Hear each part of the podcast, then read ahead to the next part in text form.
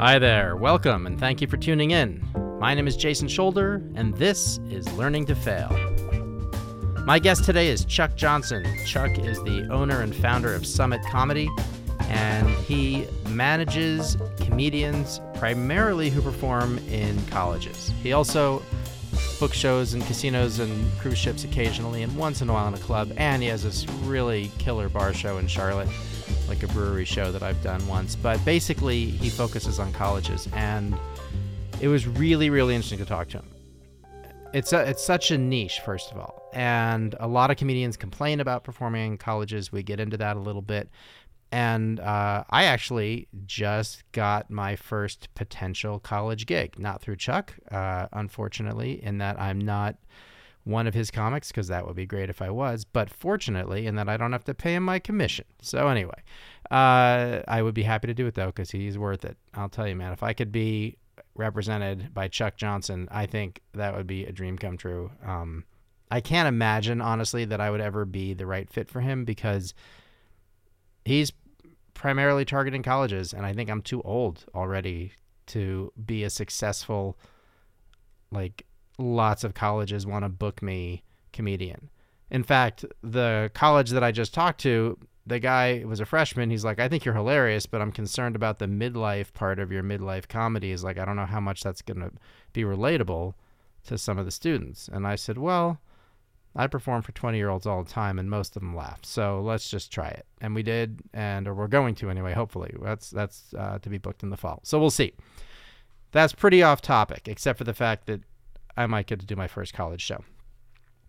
Chuck is, I have to say, a really good dude. Uh, I've met a fair number of people doing comedy, and everybody has their quirks, and he probably has his too. But I really didn't get to know too many of them. Uh, mostly, my experience of him was really positive and supportive and pretty matter of fact, and you know. But he's by his own description, a pretty simple guy. He likes beer, golf, and comedy, and those are his main priorities. And he likes people that are enjoyable to hang out with, and that's also a priority. And that's a thing that I've been hearing from comics is like one of the most important things you can be as a comedian is just not an asshole.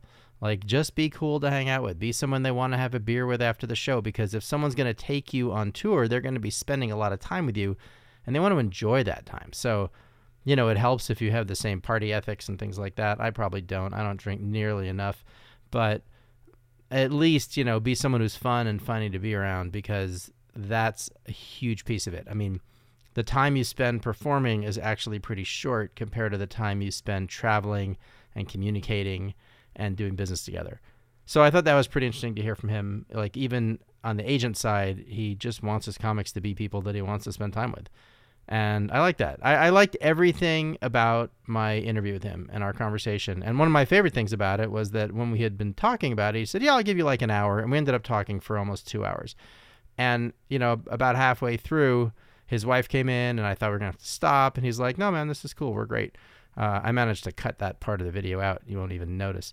But the point is that, like, we started with a pretty and you'll hear it like the interview starts off a lot tighter than it ends up. Like and, and that's pretty true most of the time I, I, find that like it takes a little while for me and the person to get our groove together and people are sometimes uncomfortable being on a mic and he's pretty good about it but you'll hear you'll hear like in the beginning he's pretty businessy and then as the interview moves on it becomes more about two dudes hanging out having a conversation and that is what this is about for me. That's what this podcast is about for me. That's ultimately what my comedy is about for me. I want it to be a conversation between me and the audience. And of course, I want to do most of the talking, but that's true in most of my conversations. If you ask any of my friends, they will tell you that they are great listeners. So, anyway, you guys are also great listeners. I'm so happy you're here. Uh, if you're enjoying these podcasts and you feel like helping me financially, you can do that. You can go to learningtofail.com click on our donate button. That'll take you to our donate page, and you can donate any amount of money you want. No amount is too large or too small. And actually, before I even met Chuck, long before I met him, I didn't know who he was. Uh, he found out about my podcast and he donated $18. And I think he was the first guy, other than my mother, to make a donation to this podcast. So uh, that was really cool. And that wasn't the reason I interviewed him, but it was nice. Like it, and it stayed with me just that he had that kind of giving spirit. So if you want to have a giving spirit and you want me to think highly of you and you want to believe in your heart that I might interview you one day for the podcast just because you donated some money, uh, by all means do it. Like I am totally for sale. My affections are for sale. My loyalty is for sale. My love for you is for sale to the highest bidder. So go ahead on the website, learningtofail.com, click the donate button. Or if you don't like to donate, you just like to buy things, then you can go on my yoga website, 3minuteegg.com. That is 3minuteegg.com. It doesn't matter if you spell it, doesn't matter if you use the number three. I don't even care if you hyphenate it, you're still going to get there. And also, you can try yogaegg.com if three minute egg is somehow too many words for you. Anyway, you can go there, you can buy some of my yoga products. Whatever you do, the money ultimately comes back to support my passions, which are this podcast and my comedy career. So your help is always appreciated. And the most important thing you can do, of course, is just to listen, like, subscribe, and rate and review. So tell your friends, enjoy the podcast. This one's on me. Uh, well, they're all on me, frankly, because uh, so far, no matter how many times and how nicely I ask you to donate, you know, only you, Chuck and my mother have done it. Um, so go ahead, join this elite group of people who donate to the podcast. It could be you, Chuck, and my mother. I could be thanking you personally. Tell me if you don't want me to, but you could be the next person I'm thanking and saying, you know, Joe or Jennifer or Jennifer and Joe were so nice. They actually heard this podcast where I talked about how Chuck was so generous and it just it stirred something in them. It woke up their heart and it made them want to donate to the podcast and I could be talking about you instead of Joe and Jennifer all the time. I mean, aren't you sick of hearing about those guys? They're so perfect. Joe and Jennifer always donating to Jason's podcast and buying his yoga products. I mean, come on. So exhausting. All right. That's it. That was a long long sales pitch, but that's because we are in the middle of the coronavirus right now. We probably, hopefully, won't be by the time this airs, but at the moment, uh, I just dated this thing. I probably shouldn't. But anyway, at the moment, we are 24 hours away from being locked down. So I am catching up on podcasts. That's what I'm doing. I still managed to be literally two minutes late last night to pay my credit card bill. So now I got to negotiate with the credit card company to take away all my late fees and interest, and they're not going to want to do it. But maybe they will. Maybe they'll take some Corona sympathy on me. But it was so stupid. All day long, I knew I had to pay that bill. And I paid it. And that's fine. It wasn't the money. It was just sitting down to do it. And I remembered, I was like, oh my God, I got to pay the bill. And I looked at the time. It was 12.01 a.m. And I was like, you've got to be kidding me. And I thought, well, maybe, maybe they'll be gracious and it'll be like, oh, you got to pay by midnight West Coast time. But no, they know where you live. And it's 12 o'clock wherever you live time. And I was late. All right. That's it. That's my complaining. That's my whining. That's my pitch for you to send money or buy my products. Please enjoy this incredible interview with a very generous and interesting, and I really think you're going to learn a lot, Mr. Chuck Johnson.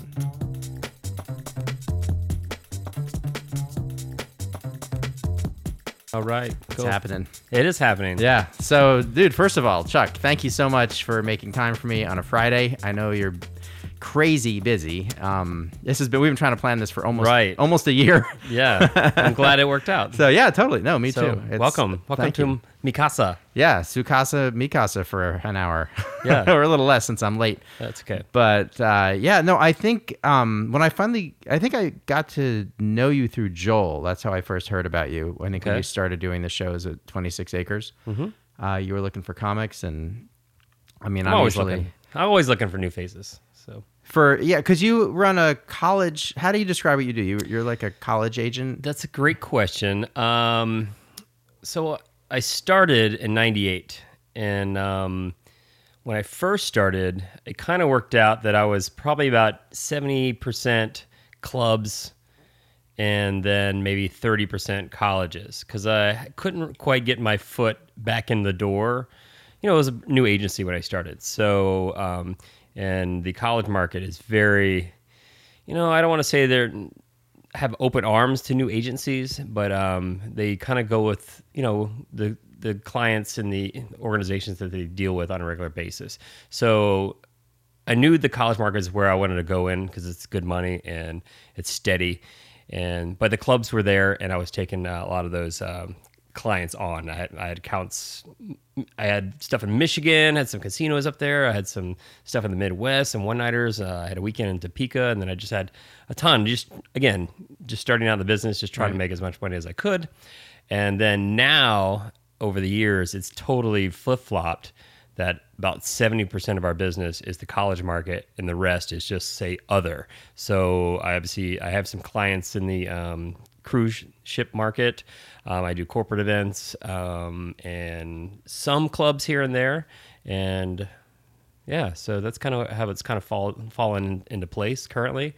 Um, I just have one employee, um, um, an agent named Melissa Beer, who uh, works out of a, uh, an office up in uh, Woodbury, Minnesota. So she handles my college division. So that's a well-oiled machine. She's actually at a NACA conference as we speak. Um, we're probably getting, getting text here shortly because we have a Jesus Trejo uh, showcasing there today. So yeah, so and that's kind of what we do in a nutshell. So it's a well-oiled machine that the the wheel keeps spinning, and it's it's pretty good what, what we got going on. So So when you say client, you're referring to the venues, right? Like the are you is are specific colleges your clients or are the is the talent your client? Um, the talent. So we have an exclusive college roster. So we keep it at 30 and under. It's kind of our ballpark.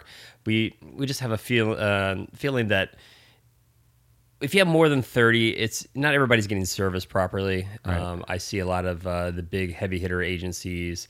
Um, you know, you can do your research and find out which one. I don't want to say names, but they they all have a hundred plus comedians on their roster, and they're always bragging about how many acts. But a lot of their acts are calling me looking for work. So I always felt like it's you're not doing them any anyone justice uh, if you're you know ranked number 79 on your on your kind of a, the pecking order Right. and not getting work so so um so we have 30 clients and we vet them pretty well and you know first and foremost funny um, and then kind of if they have the look, the materials relatable to the college age audience, you know, 18 to 22 range. That's obviously the college age. Uh, you and I get older every year. Yeah. Uh, the, the college kids stay the same age every year. So eventually you phase yourself out of the market, uh, you know, with either material or just the look or whatever.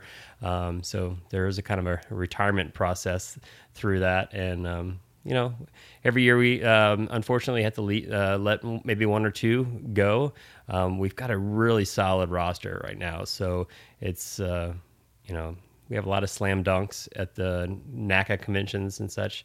And um, we had Kevin Bozeman last night. You know, he's a beast. Um, if anybody out there knows him, go look him up. Um, but yeah, just a lot of great comedy, and you know, again, it, well, I always say I say this all the time. It's not brain surgery what we do. You know, you guys tell the jokes, we sell the jokes, and the rest just kind of falls into place. So, I mean, in a nutshell. So That's perfect. so yeah. So yeah. that's uh, and I mean, as far as the you know, we work with.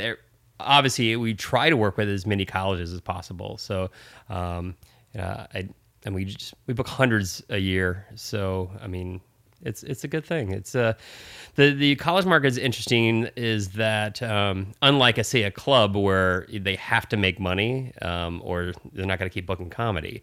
The college market is different where every student that attends a, a college or university has to pay uh, a student activities fee. It comes out of their um, their tuition money. Right. So that money is there, and they have to spend it. It's it's it's a very rare situation.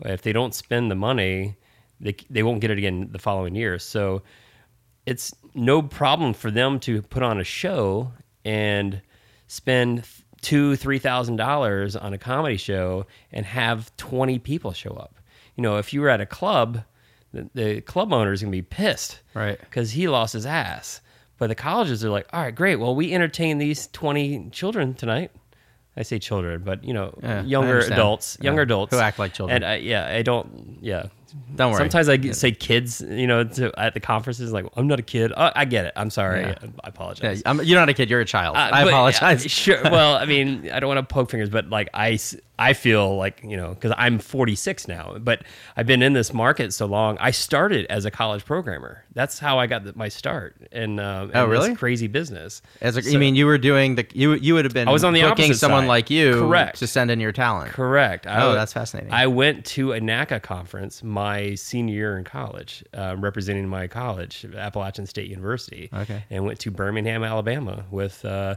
the rest of the programming board, and we were watching bands and comedians and such to book at our school. So that's kind of how I f- kind of fell into the aspect of like, oh wait, you can do this for a living. I mean, that's you know what you can do. So, and my senior year. Um, I am very. I wasn't. A, I mean, I don't want to say I wasn't a huge comedy fan because I just wasn't because I just never went to comedy clubs because usually you have to be 21. So Right. I wasn't 21 at the time when I first joined the campus activities group. Um, so I was more into bands. I mean, I still am a music geek. Uh, I go to tons of shows all the time. Uh, I just bought tickets today to go see Elton John because like I've never seen him. Oh, that'd be you know, amazing, yeah. But I live, I listen to everything. So in my senior in college, I booked Dave Matthews um, on our campus, and it was right when he was kind of hitting it. I was gonna say that's that's yeah right. It was that's before 94. he was yeah. It was fall of 94. I think it was November. And I took the band out to dinner and just across from the venue. It's just like Right. a little place, little dive place right across the street called the Red Onion Cafe. And I just was mesmerized, like just hanging out. I was like, I want to be in this business. Like that's, I didn't know how. I just knew I wanted to be in it. And um, that was right around the same time I went to that NACA conference. And I, you know, I walked away. I, I had a business card from Linda Greenberg, who was Brad Greenberg's wife, and Brad Greenberg used to own the Comedy Zone chain. And at the time, they managed uh, a lot of uh, comedians as well, Right. um, like Pat Godwin, and they managed Carrot Top at the time. So she said, "Call me after you graduate," and I just held on to that card for another six, seven months or so, and then soon as I graduated, I literally um, I tried the uh, inter- the the music agency here. It was called um, well, they still are called uh, East Coast Entertainment. I tried to get a job with them. They would return calls or whatever. So they were too. That's probably when you learned not to be too big. yeah, so I was like, all right, so um, let's plan B um, was um, call up Linda Greenberg and um, and give them a whirl and see what happens. And again, at this time, I'd still never been to a comedy club. I had booked comedy on my, on my campus, but I still at this point I had never gone um, to an actual club. And and sure enough, I went in for one interview, and I went in wearing a suit you know, because that's what all your business classes at, in college tell you Right. to do to dress up. And and I walk in and I see everybody just shorts and t-shirts. Brad Greenberg had flip flops on and a I can still picture it. He had a Comedy Zone sweatshirt, shorts, and flip flops. And um, Tom Haynes, I don't know if you know Tom. He's now in the t-shirt business. Yeah, Uh, yeah, I do know him. Yeah. um, he was the head uh, booker for the talent at the time, and I walked in on him, and he turned around and he goes, "Lose the suit, man." and I, was just, I just remember him saying that. I was like, "All right, cool." So I was like, "All right, I'm really overdressed," but uh, yeah. And then um, it just worked out. Like I got a they they were looking for another college agent um, to um, book Carrot Top into more Right. schools and such. So they had an, an agent there working on that, and so I jumped into the college market with them.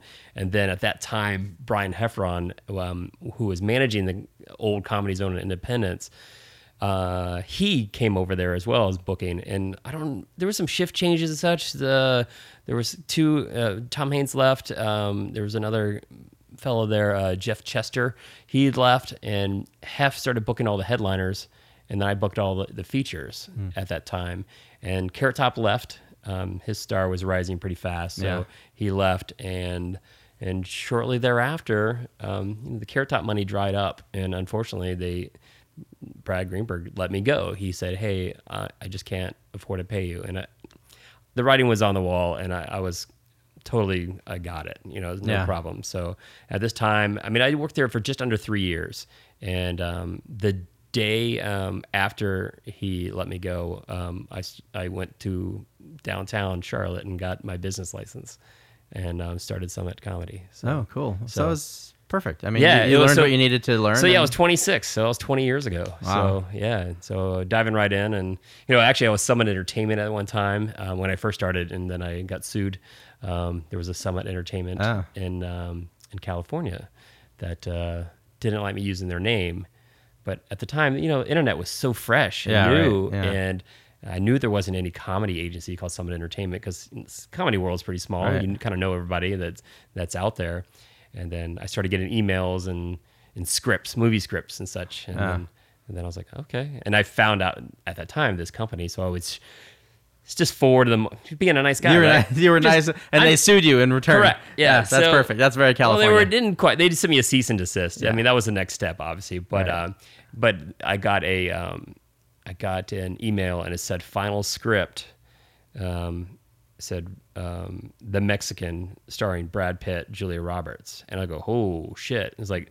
I don't think I'm supposed to have this one. and again, uh, I sent it to them, and then the next day, like you know, overnight, cease and desist letter in the mail. So, Wow. long story short, they had the name before I did, and um, and uh, I had the website though. I had summitentertainment.com, and I should have sold it to them Oh, for a lot more than what I did, um, because if you know anything about uh, Summit Entertainment today, um, they are the producers of many films. And their biggest, you might have heard of it, it, is called the Twilight series. Oh yeah, I think I've heard of that. yeah, yeah. all those vampires. So That, that rings a vague I bell. could have. I mean, if I just held out for more money. I mean, I obviously I didn't. They didn't do anything at the time. or, Yeah. you know, besides the Mexican, I guess. I guess that was their biggest thing at the time. But anyways, so yeah, that's that story. So Well, I mean, you know, if they're sending you a cease and desist, it's much more tempting to hang out, hold on to their website for that. yeah, you know, but like- you also remember too, my business was only about a year and a half in, and um, the amount of money that I did get was just like you know I just jumped at it. sure, it felt like a lot of money. at the Yeah, it did. Yeah, you know, hindsight. yeah. Hindsight's twenty twenty. Right. Yeah. Well, you couldn't see the Twilight series coming. You didn't know. Yeah, could- yeah. But if they're getting, you know, Brad Pitt films, they're probably going to do okay. Yeah, yeah. Again, I was happy with what I got at the time, and you know, it is, seed money. It is what it is. Yeah, and you know, those are the. That's why. And then twenty years later, I can t- put it on a podcast. Yeah, that's right. Yeah, That's a tell good the story. story. That's a great story. yeah, it's that's a hundred thousand dollars story that I didn't get. I can just tell. It's a hundred thousand dollars that you didn't get. Yeah. Yeah. Okay. how, how how how big's the story that you did get? is that a, is that a private? Is that a no, I I gotta tell you, I, I asked for ten thousand, and they gave me sixty five hundred. So they bargained with you over a, Correct. a website Over a that they website absolutely domain. had to have. Um, yeah, and it, Uh, and it, are true and every now and then I still check. They own it, obviously, still, Yeah. but they don't use it. Oh, they don't use it. Yeah, if you go to summitentertainment.com. What do they use? I don't know. Oh, weird. Yeah. Yeah, I know. I I uh, I am a hoarder of websites, and I literally have. I I finally cut a lot of them loose because I every time I have an idea, Oh, I just- look for the domain and I yeah. register it, and I register it just for a year. You know, it's like ten bucks for the year, and I figure if I don't do anything with it in a year, I'll just cut it loose. Sure. And I'm sure a lot of people do that too. I've done a couple and a lot of times I've done it just for fun, like like like uh just yeah, just more jokes than anything else and like Yeah. and you send it to somebody like and it'll redirect to mine and I'm like like yeah, I did that. There was a there was a th- go, an email going around at one point where like when you uh, someone sent you an email they're like you better check this out. I found this website for you. You click on it and it says like Jason Scholder is gay. Like dot com. You know and it was like so then someone had like an algorithm that automatically made it look like there was this website about you Oh, that's so outing your sexuality whether it was true or not. And uh, so that was you know this is back uh, 20 years ago or 15 years ago when you know it w- might still be embarrassing or you might still you know what i mean? Like now if you're gay nobody cares like it's so mainstream Yeah, which sure. is great that's how it should Yeah. be but it's just kind of funny i mean i'm sure it's still a big deal to the person who's reconciling with it but the reality is society is not going to punish you anymore nobody cares like Right. Yeah, of course. you know um, i was just watching uh listening to uh fortune feemster on my way over here Okay. um and i was it's she's got that netflix stand up like that series of half hour stand up specials. Yeah. and you know she's from north carolina. It was it was she's good. She's really funny you know and she's like talks about you know after college moving in with a man and her mom's super christian and she's like you know you're gonna go to hell for this you know? And she's like well you're really not gonna like what i'm gonna tell you next. Yeah.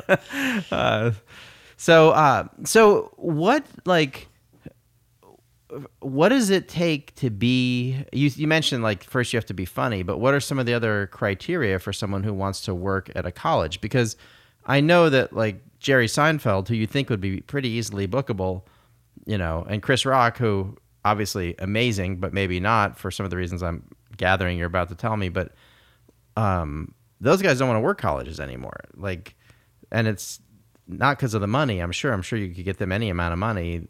Um, so what is it? What do you have to do? What are some of the drawbacks? You know, from the comedian side. Yeah, well, it's funny that you've. I've been asked that question. I mean, at least a hundred times. Oh man, I promised I was going to ask you questions you didn't know I was no, going to well, ask. no, but like not necessarily from comics, but like just uh, just everybody because it's it's been s- such a spotlight on it in the news, in the comedy news and entertainment uh, over the last. Uh, I guess when Jerry said that, I think it's like three or four years now. Yeah. That when he first came out, him and Chris Rock said it about the same time. They kind of piggybacked each other. Um, my initial thoughts on on that when I don't I don't know why I don't know Jerry. I don't um, I don't understand why he did say that because I don't believe it what he said because he's like I believe he doesn't want to do colleges because he feels that you know the whole PC culture or whatever. But he is a clean comedian, Right. so anything he says on any campus would be fine. Right. So the fact that he said that in the first place, I don't understand why he did. Maybe he just was bored and wanted to get some headlines out there. I don't know the answer to that. I mean, I would ask him right here too, but I'd have to ask too is like, I don't think you're booked at many colleges because they can't afford you. Right. He's a hefty price tag. Yeah. I mean, most schools, I mean, their budgets are dwindling, and you never get a college that says, "Hey, we got an extra million dollars in the budget this year, so now we're going to bring, you know, we're going to spend half of that and go get uh, Jerry Seinfeld." Right. You know, that's so that's my biggest thing. Chris Rock, I can definitely understand like his point of view because there are some schools, um, there are many schools um, that just would not be prone to his style of comedy and content. Right. So it's not, and it's not new though. This isn't new. This has been, like I said, I've been doing this forever. When I booked my campus, we were very open and we can have whatever you we wanted as far as the talent and and say whatever they want. It, we had a really cool venue on campus called. Uh, um, um, why am I drawing blank on the place? Uh, Legends, and it was like it was basically a bar. You can bring in your own six pack. Even it was this. It was awesome. So when the comics would come in and go, "Hey, what can I can't say?" and like be funny, tell you jokes. I mean, you can do whatever you want here, but every school is not like that. Um, some um, there, so it's always been a little bit like as a college agent, we have to service the needs of um, our clients who are writing the paychecks. I mean, so, and again, we ask the school. A good agent does this. There are many agents that don't give a shit. They're just going to try and ring up a sale and know that colleges do spend more than you know, say a nightclub or, or you know, I mean, I mean the pecking order. If you're out there listening and you're not a comic, I mean, the you know clubs pay the least and then it kind of works your way up. I mean colleges and then corporates are even higher sometimes. So so as as a good college agent you just need to be in touch with what your client wants first and foremost. And that's why on our roster we have a diverse group of people and their content levels and uh, just everything because every school has something going on. We try to, you know, that's why we don't just have all white male comedians. I mean, we try and get a diverse amount of um, comedy talent. And so when they call and say, hey, we need somebody for this family weekend where there might be some younger kids in the in the audience like you know little brothers and sisters that are coming up to visit you know Right. Johnny in school I'm not going to book probably Kevin Bozeman there. Is Kevin Bozeman one of the funniest people on our roster? Yes. Is he a bit edgy that, you know, if some somebody's job is to book a clean comedian is there and the president of the school is there and sees this comic uh, being less than you know typical clean um, yeah their job is on the line so that's why the, the situation is is uh, unique um, because they're trying they, they have a job to do the, the the campus advisors and the students don't care sometimes. I mean because they just you know hey we're just because a lot of these are student run so the Right. students will, will will book stuff too. But ultimately you know shit rolls down a hill right? I mean you see how many uh, you can just google like you know the problems with some of the school sh- uh, shows that have gone wrong, and then you then I it's, it's never a comic that's you know middle of the road or on the cleaner side. So uh, it's I guess we just take each booking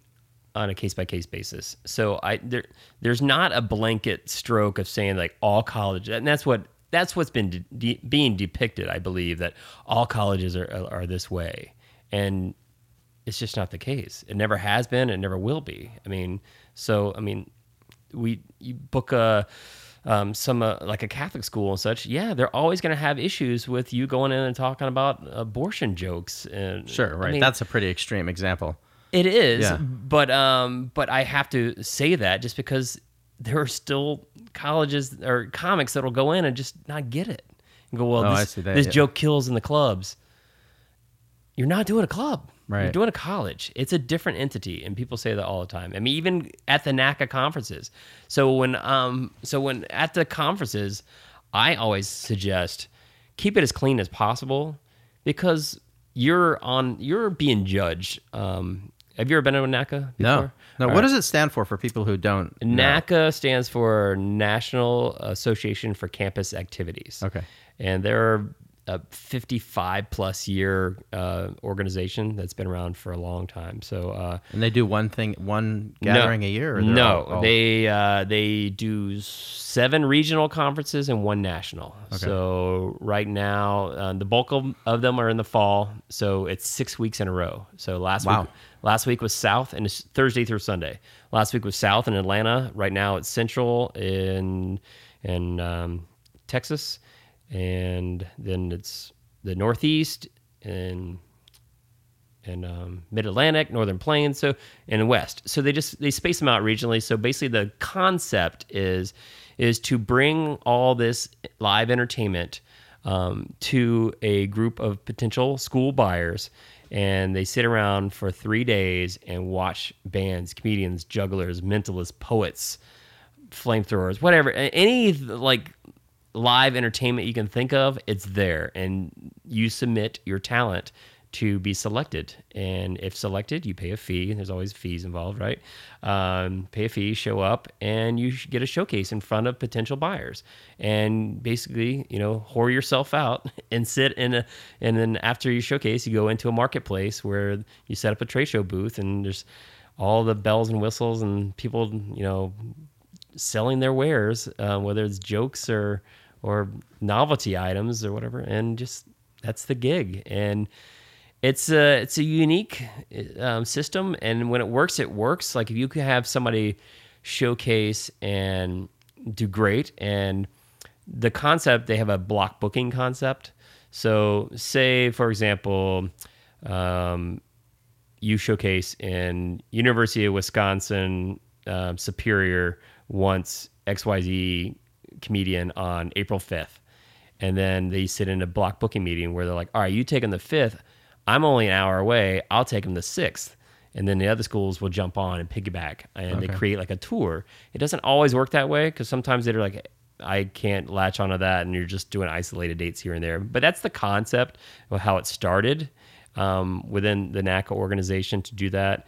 And it's like I said, it's great when it works out. You give them a discount um, for hey, if you book that guy back to back, you know, whether your sister Right. school will shave four hundred dollars off the the fee or whatever. So they're happy that they're getting a savings. The comic's happy because he's getting a nice little run and a nice chunk of change. So that's the concept of it all. I mean, and it's funny like trying to explain what NACA is, and it's hard to. But um, recently there was an episode of HBO's Crashing. You ever watch that show? Yeah, I'm. I'm. Uh, I don't have HBO, so a friend of mine is gonna. I've been waiting till like I can binge it, and he's gonna give me his Okay. HBO Go code. All right. and I'm gonna. I'm gonna watch all of them. Yeah. So now, anytime somebody asks me what is NACA and what is it all about, I say HBO's Crashing. There's an episode titled NACA. okay. They just titled it. I mean, and it's, I'd say it's 90% spot on. I mean, it's so good. And I'm Ah, like great. just laughing in the background and just then cringing a little bit too. Cause like it's a unique, uh, it's a, it's a unique market. I mean, um, but I mean, but it's, it's lucrative. I mean, it has been for, for myself. I mean, we're probably, I mean, if not the largest provider in the college market um, through NACA in the top two or three. Wow. I mean, so, um, but it took a while to get there. I mean, um, like I said, I mean, when I first started, 20 years. Yeah, I mean, we- This must be your anniversary year. Uh, yeah, it was in July, July twelfth. Oh, okay. yeah, it was. Uh, we had a big show up at uh, uh, Twenty Six Acres. Oh, I think I knew about that, and I wasn't able to go for. Yeah, I just did a free Yeah. show and just gave everybody food and stuff. And uh, we did a. I wanted to give back somehow, so my wife's a school teacher, and uh, we raised over three thousand dollars for that school. And Yes, um, I remember. I remember that now. yeah, and so that's coming um, back to me. Yeah, and we just gave uh, a bunch of money to the school just uh, just to do something. I just want to. I didn't want to let the twenty years slip by without doing something and For like, sure. do Yeah, it's a- something for good. It's a huge accomplishment. Yeah, yeah, it was cool. And then you know, just go up there and drink beer and watch all these funny comics and just and have a good time. That's great. Well, I'm excited to be on your show uh, next month. Yeah, yeah. Um, I'm really thrilled about it, and I, you know, I was surprised because you would, you know, I, every once in a while I shoot you an email I'm like, yeah, any openings? You're like, nothing till the, nothing, till, you know, and you were like, how about a month from now? I'm like, okay, like I don't know what what happened, but yeah, well, and it's funny because that's just it. Like so many comics, I don't get a chance to work with as many, like say, new fresh faces because I don't do a whole lot of uh, outside, you know, work other than what I've got working Right. with my regular clients. So like even the corporate market and such, I kind of have a stable of guys I just work with, and a lot of them are my college guys. I, I'll just move and say, hey, I got this corporate gig, whatever. So so I, I kind of keep it in the family a little bit, um, I, and we started this years ago that um, we just called Team Summit. I mean, if you're on the team, I mean, it's it's a good thing to be on on a team, and and everything everybody does on our team reflects upon others.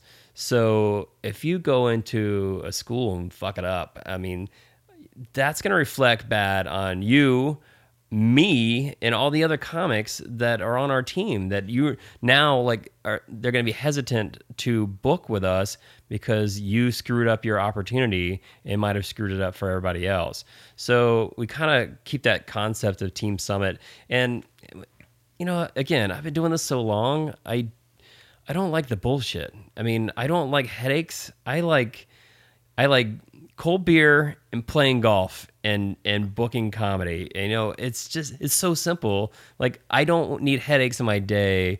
You know, I know when I send somebody to say a college or whatever, I know that I don't have to worry about them. Um, so, I mean, we meet. Um, we I typically meet all my clients before bringing them on too, because if I can't just sit down and have a beer with you and like if we don't have that personality scenario, like Right. if we don't just click, everybody's funny, right? I mean, in theory, you're that's your job. That's the easy part, you know. In theory, you're supposed to be funny. You're a comedian. It's your title. So, uh, um, in your occupations. So, so yeah, like perfect example. This summer, um, I was up at uh, Just for Laughs in Montreal. And I had my eye on this one uh, new comic, and I don't bring on too many comics on my college roster every year. Maybe one or two tops. Right. And um, every year we thin the herd a little bit, and maybe uh, take on one or two. So just to keep it fresh. And Melissa um, started this years ago. She has this concept um, that she goes, Chuck, well, I if I don't wear a shirt or a sweater that's been in my closet for six or nine months, um, I get rid of it. Right. So why why don't we just adopt that policy with our with our comedians and our college roster? Don't leave them on there just to, for the sake of leaving them on there.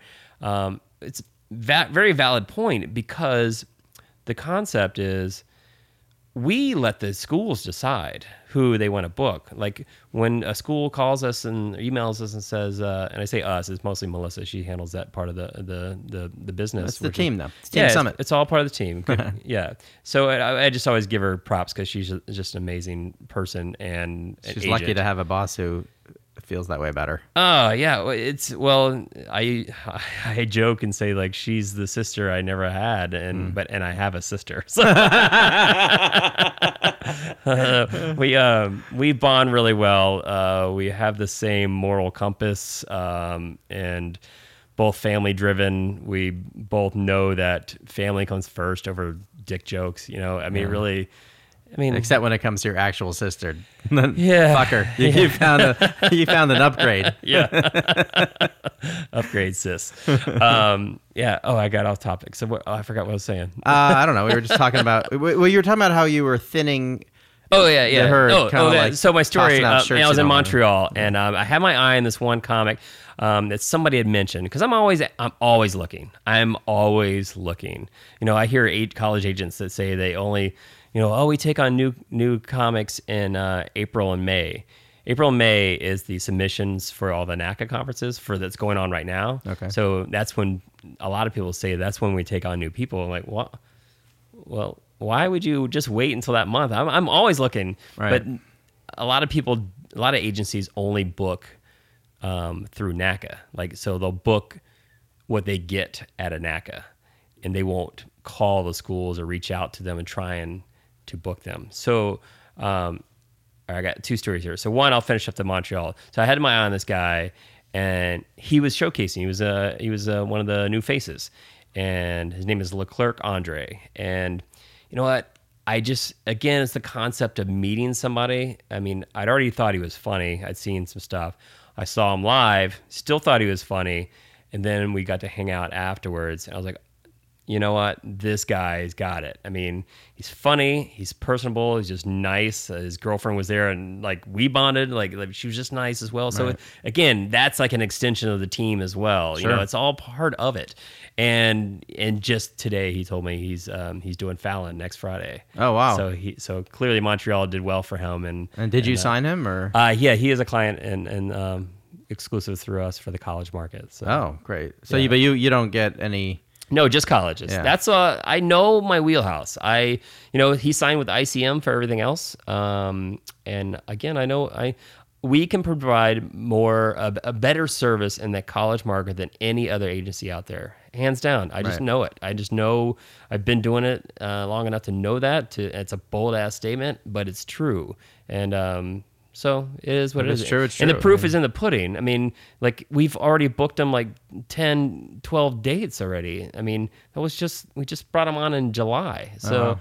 you know, I mean, and schools don't even start until August 15th or so. So, I think he's doing a show for us tonight or so it's just it is what it is. So that's that story. Um I was going to loop back around to another story. I got I'm rambling. That's fine. No, you're doing great. It's awesome. No, this is exactly what I you know. This is uh what's interesting to me. You know. Yeah. Um, do you remember your other thread? Do you want to Uh, come back? I'll, I might come back. to okay, so so I always um I always like to hear the good stuff. I always like to really hear the bad stuff. You know. Oh, so like- like what Such as Well, like, what's an example? I mean, obviously, you know, you show up late, you show up drunk. There's the obvious things, but like, you know, what are some great failure stories? Whether it's a personal failure story or like a comedian, you don't have to you don't have to call them out by name, but like, what are some things that people should definitely know to avoid? Um, you can say the obvious, but also the things that are most interesting are the ones that are not necessarily so obvious. Really, Um, wow, I, that's an interesting question. Um, I'll give you. I mean, the first one I just thought of is just a. I mean, you, you see people eat it, you know, at these conferences a lot. Yeah. So if they're not well trained to go in and you know, I train every comedian before they showcase. Um, if it's your first time showcasing, you get a sit down with me, whether it's face to face or over the phone, and I walk you through the steps and I walk you through your material. I will take a video. They'll send me like a 20 minute video of the, the bits that they're thinking about doing. Right. I will edit that video together and send it back to them and say, I know you normally do this here or this or this tag. Now don't leave that don't put that tag here. Put this, chop this up here, move it the that front to the back or whatever. Um, I walk you I walk you through. And that, that's just because I know what I'm doing. I am not a comedian. I am I never try to be a comedian. I don't ever want to be a comedian, but I know what works um, in my market um, on that stage with the talent, with the material that you have. I just make edits basically, and I suggest, and that's part of the team too. If you can't listen to my direction, bye. Uh, like I will move on to somebody else who will listen to me. Like, do you want to make money or not? That's ultimately what it is. If you have the mentality of like, oh, this is my craft, and like you know, my art, and like I am not going to change for anybody. Well, sorry, you're not going to be a part of Team Summit. I mean, that's just what it is. So. I have a pretty good success uh, record of Yeah. people showcasing um, and walking away with with um, good business, and that's what we're there for. I mean, every one of those people, it's different. You're at a showcase, everyone you're not there you're there to make them laugh but you your main priority is to get them to book you Right. and that's not the case anywhere else i mean you can't you don't go to a club you you want them, them to laugh and you, like at your jokes and such but you don't give a shit after that after you walk off that stage. Ultimately you might want to add them to your fan list and such and come back in a year but this is completely different. So i always um, have the i've said this a million times as well that every person in the crowd at a NACA conference um, has a dollar sign over their head, and try to imagine that when you're out there, and um, and it's and it's inside of a balloon. I, would- I go into it in a whole nother level. This, I mean, again, I, I've, I've Do it. Give it to us. Give it to so, me. So there's a balloon over their head, and every one of them's got a dollar over it. Say there's a thousand people in your room. If you say "fuck" on stage, you have popped half your balloons, Ah. and your and your dollars just float up into the sky. Right. Because again, the whole cleanliness thing. I mean, a lot of times you can do what you want when you get to the campus, but if you're already like coming out hard right at a like right in front of them as what as they're choosing who they want to book because they have a literally have a book in front of you like Right. uh, nah he said fuck and like all right maybe maybe let's not go towards that comic and you know because this other guy was just as funny but he was he didn't say fuck and he didn't say I mean it's just it is what it is. So I always have them be as clean as possible. So just last weekend, I saw a comic. He didn't say fuck or anything. He just wasn't that funny, to be honest with you. Uh, he didn't go. Or, I've seen him showcase before, and he did well. But he was emceeing, and there's a the way NACA works. There's different um, time slots. They have like a showcase, like a five minute sampler. You can do a ten minute main stage showcase, or you can MC. MC, you get up to twenty five minutes, but your set is all broken up. Right. So you you'll do say five minutes up front, and then you'll have a band. And then you go do like two minutes, and then like all right, a poet, and then you do five minutes, etc. So you get up to twenty five minutes, and that's a hard gig to do to get your rhythm back, especially after, say, a, a poet goes on there and is talking about like you know how he or she just went through a cancer battle or something and just and people are crying and such. And then you go okay more jokes now. You know it's just so it's a tough gig. You have to be a pretty seasoned comic. And this comic i don't believe he was very seasoned um, as far as you know a strong um, rebound i guess. And they just not like him. And like i just met him for the first time the night before a big group of us got together because it's like camp you go there and you see the same people you know like week after week at these conventions, like the agents, a lot of them were friendly with, and so we're like, hey, we're all going out to dinner. So we're out to dinner with a bunch of people. Um, my clients, uh, Eric Dittelman, who's a mentalist, and um, Jenny Zigrino was was there. We all went out to dinner, and um, one of the other comics from the other agency, he he he just didn't have a good set. And afterwards, I went up to him, and he was in the the trade show booth, you know, and probably wasn't getting a lot of foot traffic of, of schools coming to buy him and such. But uh, and I just looked at him and kind of smiled, and, and he's shaking his head like, "Holy shit! Like it was so bad. It was so bad." And I go, I said, "Do you want to talk about it?" and he goes, "No." And I said, uh, "Do you want a hug?" And he goes, "I'll take one of those. I'll take one of those." Yes. So I gave him a hug, and you know, so go go get him, Tiger. Go get him next time, right? So. Hey, now this isn't the guy who's on your team. This is just No, no, no. It's just another yeah, just guy. somebody else. Yeah. And you know what? The funniest thing is, um, his manager wanted us to take him back uh, in the spring um, before submissions um, started, and I asked to see more material, and Mm-hmm. I said. I like the five minute set that you sent. I want to see his uh, to to get me to start asking for more material. That's a it's a it's a good sign. Right. Um, but ultimately, I still come down to, hey, I need to see your hour. Right. And if you can't provide that for me, uh, I'm not bringing you on Right. because That's how long people do generally. yeah, 45 to when you go to a school, you have to do an hour by yourself. Right. There's typically not an MC. There's no feature. It's just it's Or you just get up and do your hour. You start cold. you start cold. You might get an intro. You might get uh, the campus activities board president To, say- fumble through say, your intro. Hey, yeah, absolutely okay, ruin. Take uh, take the room from cold to freezing. Yeah, yeah. Yeah. Like, "Ah, you guys enjoying the pizza that we brought out for you guys? Perfect. Okay. All right. Arvin Mitchell, here he is. Yeah. And then he comes out, and and you just gotta go. It's part of the gig. I mean, you, I mean, people. I'm not saying I never have said the the college market is the amazing. It's you can have the, the best shows of your life. Yeah, you might have some of those. You're gonna have a lot of shit ones. I mean, Oh, really? Oh yeah. I mean, I mean, the coming out cold, uh, nooners. Have you heard of nooners? I guess, sounds like you're doing a mid-afternoon show. Yeah, Well, instead of 11:30, lunch. 11:30, 12 o'clock at uh, you know XYZ University, where people are coming and going in a lunchroom and literally serving tater tots. And Oh my God. So you're just like- You're just talking. You're just a guy in the corner talking. Yes. And people are not Yeah. necessarily paying hello, attention like, at all. Hello, hello. Uh, yeah, I'm up here telling jokes. Uh, yeah. Oh my, that would be Can miserable. you put down your corn dog for a second and listen to these jokes? Yeah, those suck. And in the Midwest, um, there's a ton of those for some reason. Um, I'll just- go do one though. Yeah.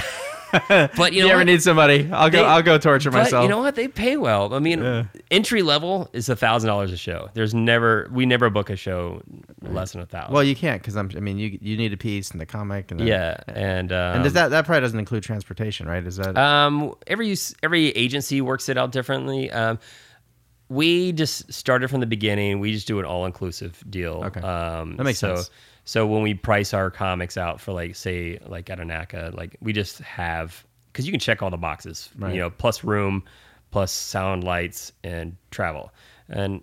Again, with the cutting of the cost of a lot of the budgets of many schools and such, we just keep it simple. That it's not the hidden costs because you know sometimes they'll book you know, a comic for twelve fifty, and then they'll come back and go, all right, well, oh, it's eight hundred dollars for travel. I'm like, Jesus, like that's not what I really wanted to sign up for. I Right. just saw the twelve fifty, so it's a little bait and switch. So we just keep it simple. Like, all right, this comic is two thousand dollars plus a room. You know, so Right. simple. So yeah, so uh, again, the the nooners suck, but um, um, some of the crazy shenanigans. You always get paid though. Like you know, Right. how- I I don't know how long you've been a comedian. How long? Three years. Three years. Yeah. All right. Have you had like the the the club that stiffed you or like? I had a situation where um, I got hired to go do a gig that was like three and a half hours away, Okay. and they like put me on the radio and everything. I mean, it was you know, and then it poured, and the town flooded, Okay. and two or two and a half, like two two and a half hours before I was gonna get there or something like that. I called him. I'm like, "How's it going?" He's like, "I don't know, man. I'm thinking I should cancel." I'm like, "You haven't made that decision yet. I'm halfway there." Right. And luckily, I, I had to go anyway. I mean, I, I had something really important that was halfway between home and where this gig was. And I was at that place. I'd finished what I'd come there to do. And now it was either go forward or go back. But nowhere in my mind was I planning to go back. Yeah. And and I called him. And he's like, "Yeah, I'm gonna call it, man. I'm gonna call it." You know. And and he canceled the show and never sent me any money. And then mm. I immediately texted one of my veteran comedian mentor friends, and I was like, "What happens in this Yeah. situation?" What do you do? Yeah. So she said, you know, if you're already at the venue and he cancels, he's got to pay you. But if you're not there yet, it's you know, it's a it's an act of God, Yeah. and you just suck it up.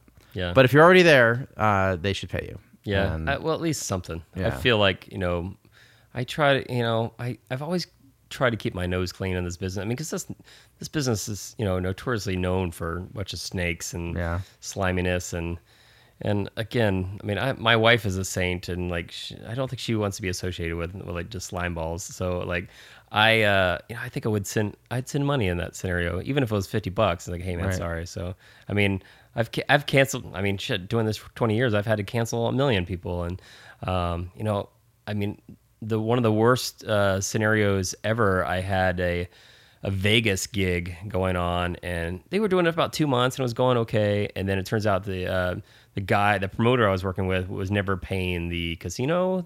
Um, oh my gosh, his por- portion of the agreement. The comics were getting paid, but then I guess he was paying. He was getting free rent basically, but he was he was not paying, and they Right. kept pushing it off.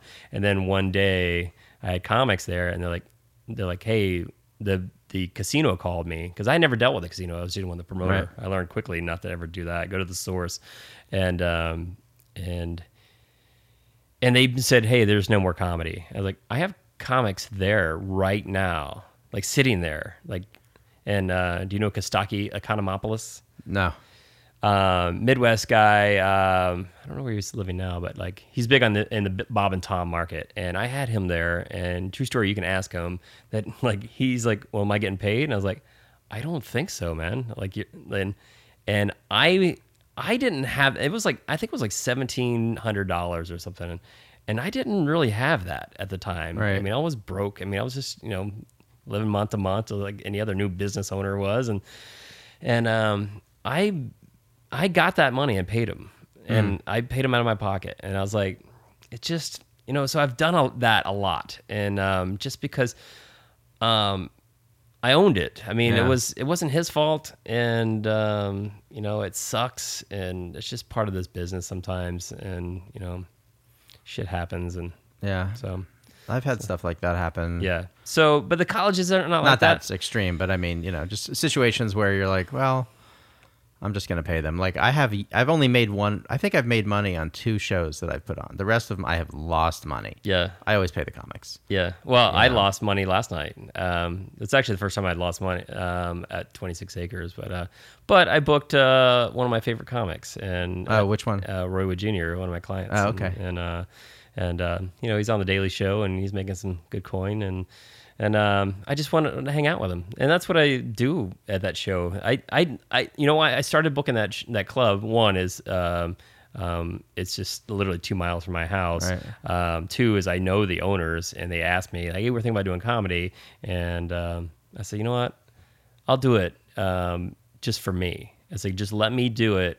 Let me book all the comics I want to book and run it the way I want to run it. And they're like, fine. Uh, we just want people to drink beer. Did they pay you to run the show, or you just get I, the door? I take 100% of the door. I do everything from the marketing to everything, running the room, setting it up. I mean, so it, it's, you know, I do it for fun because it keeps one foot in that club world, I guess per Right. se. And and like you look over the years, I mean, we've been doing it almost uh, two years now, and and I um, I just book all the comics I want to see, new faces. Sometimes I want to see like yourself, and like um, and then I book um, like next month I've got Collin Moulton and Arvin Mitchell who are on my college roster. Um, I just I want to hang out with them. You know, they're Right. fun. I, I love them. I'm obviously a fan of their comedies, and um, so yeah. So and it's again, it when it works, it works. It makes you look like a rock star because you know they're slam dunks and and anything. But you know, so but looping back around the colleges, like you you always get paid. Um, that's never been a, a case. Um, I mean, just this week, I think this weekend, I was supposed to have a show at a North Carolina school, and oh, it was Wake Forest. Oh. Uh, they screwed up. Somebody like dropped the ball or something and said, "Oh, we're not doing the show. Like we didn't promote it or whatever." And they're sending me the check still. So Oh, wow. So again, the college it's such a unique you know, like what what club so going back to that what Right. club would say hey Yeah. we screwed up we didn't even advertise we forgot we had a comedy show booked and like oh here's your $2500 Yeah, I just found out that happened to a um, a theater show. Well, I mean, like a little playhouse, you know, like a black box theater in Asheville. I, they had this show. They they had these guys once, and they were having them back because it was so successful the first time. yeah Apparently, nobody showed up except for this one guy who comes to everything, okay including the one show I did there where nobody showed up like except mem- this guy. a yearly membership or something No, he uh, just he just he's he just loves to be entertained and he just loves comedy and plays and I don't know, you know, what his daily life is like, but this guy comes to everything. He's on my mailing list, he comes to all my shows. He's my most loyal audience members. And the first show he came to, well, the first show he came to, I was on somebody else's show. I was doing, you know, 15 minutes on a on a political talk show like Okay. thing and I and I'm not political at all. And I told the guy I'm like, you know, I'm the wrong comic for this. He's like, "Well, Right. you're funny, so you're not." But you know, I just want you to come up and just do comedy your is thing. politics yeah, uh, I mean, but they're political comics, and you know, Sure. and this guy was Yeah. kind of trying his hand at political comedy, so it was good that I didn't because it would have been a whole lot of that. But I guess this guy saw me there, so he liked that, so he decided to come back. But when he came back, the only two people in the audience, he was there, and the girlfriend of one of the comics was there. We had two audience members. I had three camera people. you know, like there were more crew Yeah. than there were Yeah. audience. But I'll tell you, those two audience members laughed harder and louder and more earnestly than at times that I've had hundreds of people in the room. Like it was one of my best shows ever for two people. Oh, oh that was i was surprised that you still did the show Oh, we did the show. Yeah, my the, the owner, the guy, the manager of the theater said, "Well, show must go on." Yeah. I was like, "Okay," and we did it. And all seriousness, man, it was great. The only the the only bad thing was one of the uh, comics went way too long, and so the third comic didn't get to do his set Oh, because the guy's like, you gotta, you have a hard out at ninety, no ifs and or buts, you know. Okay. And I kind of felt like, dude, we all just performed for two people. Let the guy do his time. But I was just, you know, I looked him up in the sound booth, and he just gave me the signal. You know, I was like, all right, and uh, so I've been trying to make it up to the guy ever since. Like, Yeah. uh, you know, I mean, he's been so around long potential hell me. gig, but it turned out pretty good. Oh, it was great. No, it was it was really like when I put the laugh track in, it's gonna read as one of the best shows ever.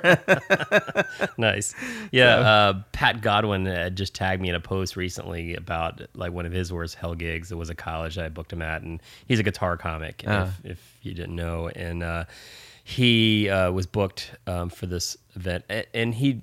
I might be missing out some of the details. The long and short of it, he had it was contracted for an hour, and and the show wasn't promoted or whatever, and he had to do this show, and one person was there studying, I believe, like an Asian ch- like student in the back who had, I think he had headphones on even, so he wasn't even paying attention, and like he was more annoying the guy studying than anything else. But the advisor said, "You, yeah, you have to do your time." And there's one person he's not even like he doesn't want to be here. So And, he like- just stood up there and like, talked to nobody. So yeah, he's playing his guitar and playing songs and stuff. At least he had a guitar. Right. Yeah. So mean- again, I don't remember the entire story, but like he, yeah, he tagged me in that post just because. Yeah, I mean, so they're not all glamorous. I mean, I uh, I had one a couple years ago that uh, um, you know, sometimes travel is is the is the the job. Right. You know, it takes a lot of work to get to point A to point B, Yeah. and and especially say you're a LA based comic and you're being booked in um, Maine in January and Right. there's snow and travel delays and such. In this exact scenario, we had a comic once that it took her like two or three flights to get there. She finally made it like um, on time, but it was just one of those shitty travel days. And she gets there, and the, the school had like you know four feet of snow or whatever, and nobody showed up. Yeah. So they literally handed her a check and go, "Thanks for coming." And I'm sorry that you know didn't, you didn't get to perform. And she turned around and went home. So that Wow. was she was like, well, that was I that was my job was just getting there. Right. So it's It- half the battle. So, I mean, really, as a comedian, I mean, some people are probably sick of performing, but most of us, like, being on stage is the fun part. Yeah. Everything else is the job. yeah, it's the work. And uh, there was a line. Do you ever watch Entourage?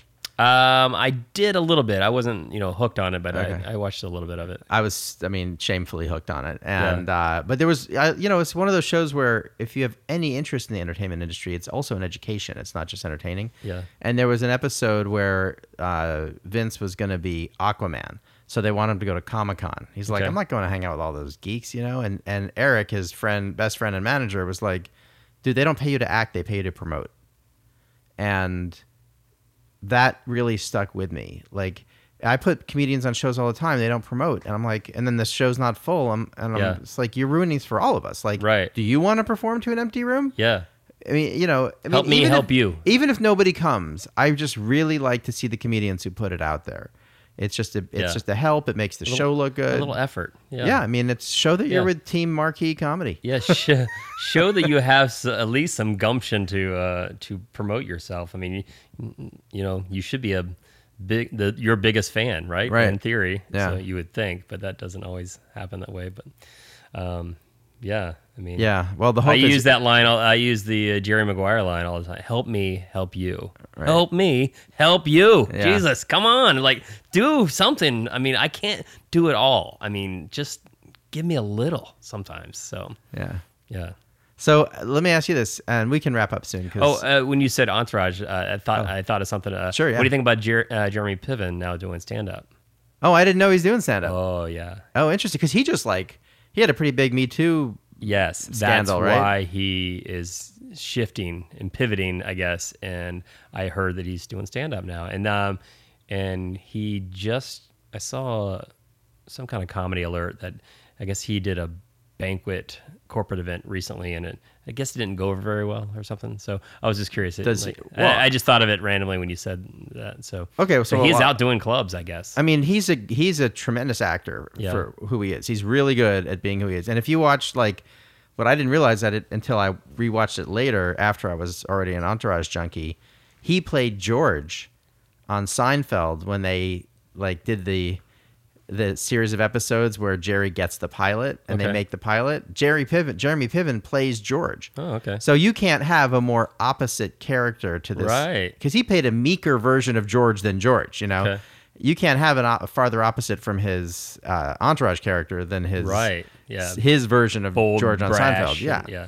And so, uh, so I think he's great. I mean, uh, he is who he is, but I think he's good. Yeah, I was Uh, in because I was in Montreal um, this summer, and I had asked a comedian who actually used to be on my college roster, and I said, "Hey, what you what are you doing?" He goes, "Oh, I'm writing for Jeremy Piven." That's what I was going to ask you. Uh, My next Uh, thing was going to be: Is he writing his material, Yeah, or no. acting his material? No, I think Other people are writing it. phoning in somebody else's jokes, I guess. So Well, I mean, th- so that's an interesting concept. That's uh, I think worth discussing. It's like, you know, there was a time when there were songwriters and there were singers, and there was no shame in the fact, you know, you you were singing a Gershwin tune, you were singing. Sure. Uh, um, you know, Leonard Cohen wrote a bunch of songs that other people sang. He also sang, but a lot of people, you know, played his music. Yeah. Um, who- Who's the other guy? Uh, Desmond Child comes to mind for me. He he um, helped a lot of. I, I grew up in the '80s rock world, Okay. so like he wrote a lot for Kiss, and um, he um, co-wrote with Bon Jovi. I can't remember what their biggest hit. The works on the dock. What's his name? Uh, na, na. Uh, I don't know. Yeah. So yeah, I get it. Yeah. I So in music, there's, there's- very lucrative business in the writing business. Well, and there are people who are good at writing and not as good at performing. Hmm. Like I've had some of my friends who are my they love me and they support me. They're like, you would you should write for other people. They're basically like your writing is much stronger than your performing, which is which is true. yeah, isn't that uh, the kiss of death? And like he's a really good writer. Yeah, Oh, right, No. Yeah, I mean it's it's She's got uh, a nice personality. No. Exactly. Yeah, it is. It is the great personality complement of comedy to say that you're a good writer. Um, I mean, I you know I know that I'm more of a writer than a performer. I'm more of a thinker than a performer. You know. Um, but there's but I like to think and I hope that that the writing carries it. You know. But I also recognize like you have all these different faculties, and I was just watching Steve Martin's, uh, you know, his masterclass. Someone Mm-hmm. gave me that for my birthday Nice. and he was saying, you know, Is use on- everything. Is that on stand up or is it on you know, I- banjo? so interesting question. I no, it's not on banjo. It's on comedy. Okay. but it's not just about stand up. I was under the impression it was just going to be about stand up, but he talks. It's really Steve Martin on comedy. So he also talks at length about his movies and and some acting stuff, and but mostly it's it's about uh, movies, and and the first half is about stand up you do get a sense of how just brilliantly funny and creative and, and quick he is, you know. Sure. You also get to see him say things that aren't that funny, so you get to watch him fail a little bit, which is kind of nice because he's so amazing. To Yeah. just to see that just because you're that good doesn't mean everything that comes out of your mouth is funny the first time it comes out of your mouth. Sure. Like you know, and he really honed his act for a long time, and there were Well, a lot of things that well, really that's the perception, right? Like every person just thinks every comic is just, you know, amazing. Uh, you know, the great comics, and then they see them on stage and go, "Oh my god!" So it's like, but they forget, you know, they're doing that exact same set the next night or whatever. Right. So you know, they've honed that that honed it in, thinking the you know, showing that that it is seems unscripted and just off the cuff, and that's you know, a good, good comic does that, right? So yeah. so Well, one of the things he talked about was, you know, and one of the things he really mastered was use everything. I mean, have a visual gag that goes along with the words. He he said that he realized that at some point, and I think it was when he was he read some book by a magician who shortly after publishing the book on how to perform magic quit magic altogether in disgust, you know.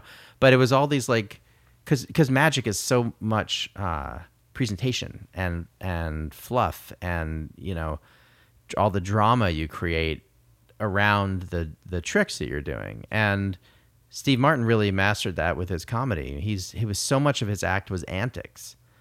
You know, if you if you uh, if you watch him, it's a lot of antics. When you listen to him, it's a lot of especially you know there's different stuff. Like by the time I got to playing, you know, stadiums or whatever, it was a lot more antics.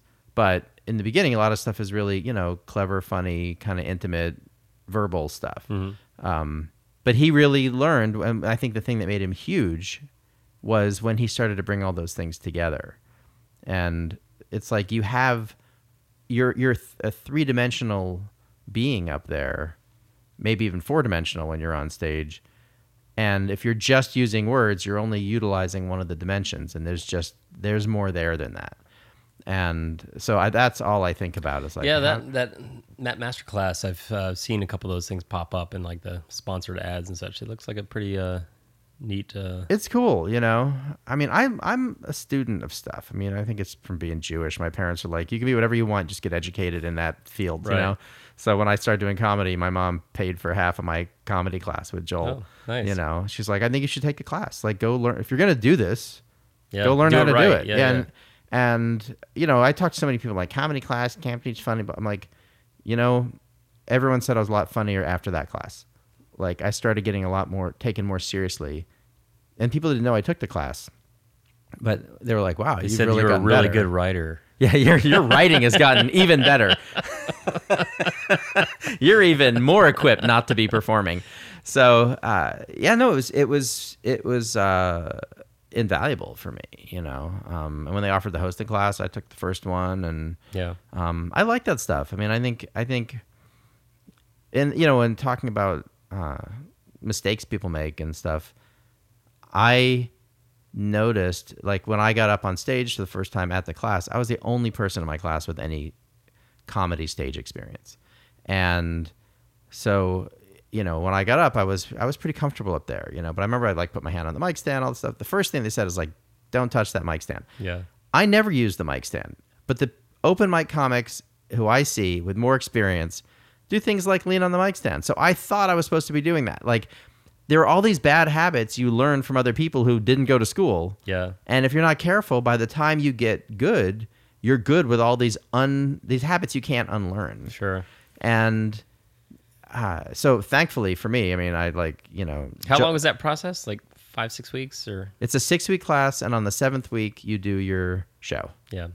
I've never gone to one. I've never even witnessed a comedy class. I just, I just wait for them to come to me when they're funny. I guess. Well, yeah, for you it would be like, well, it, it might be interesting once.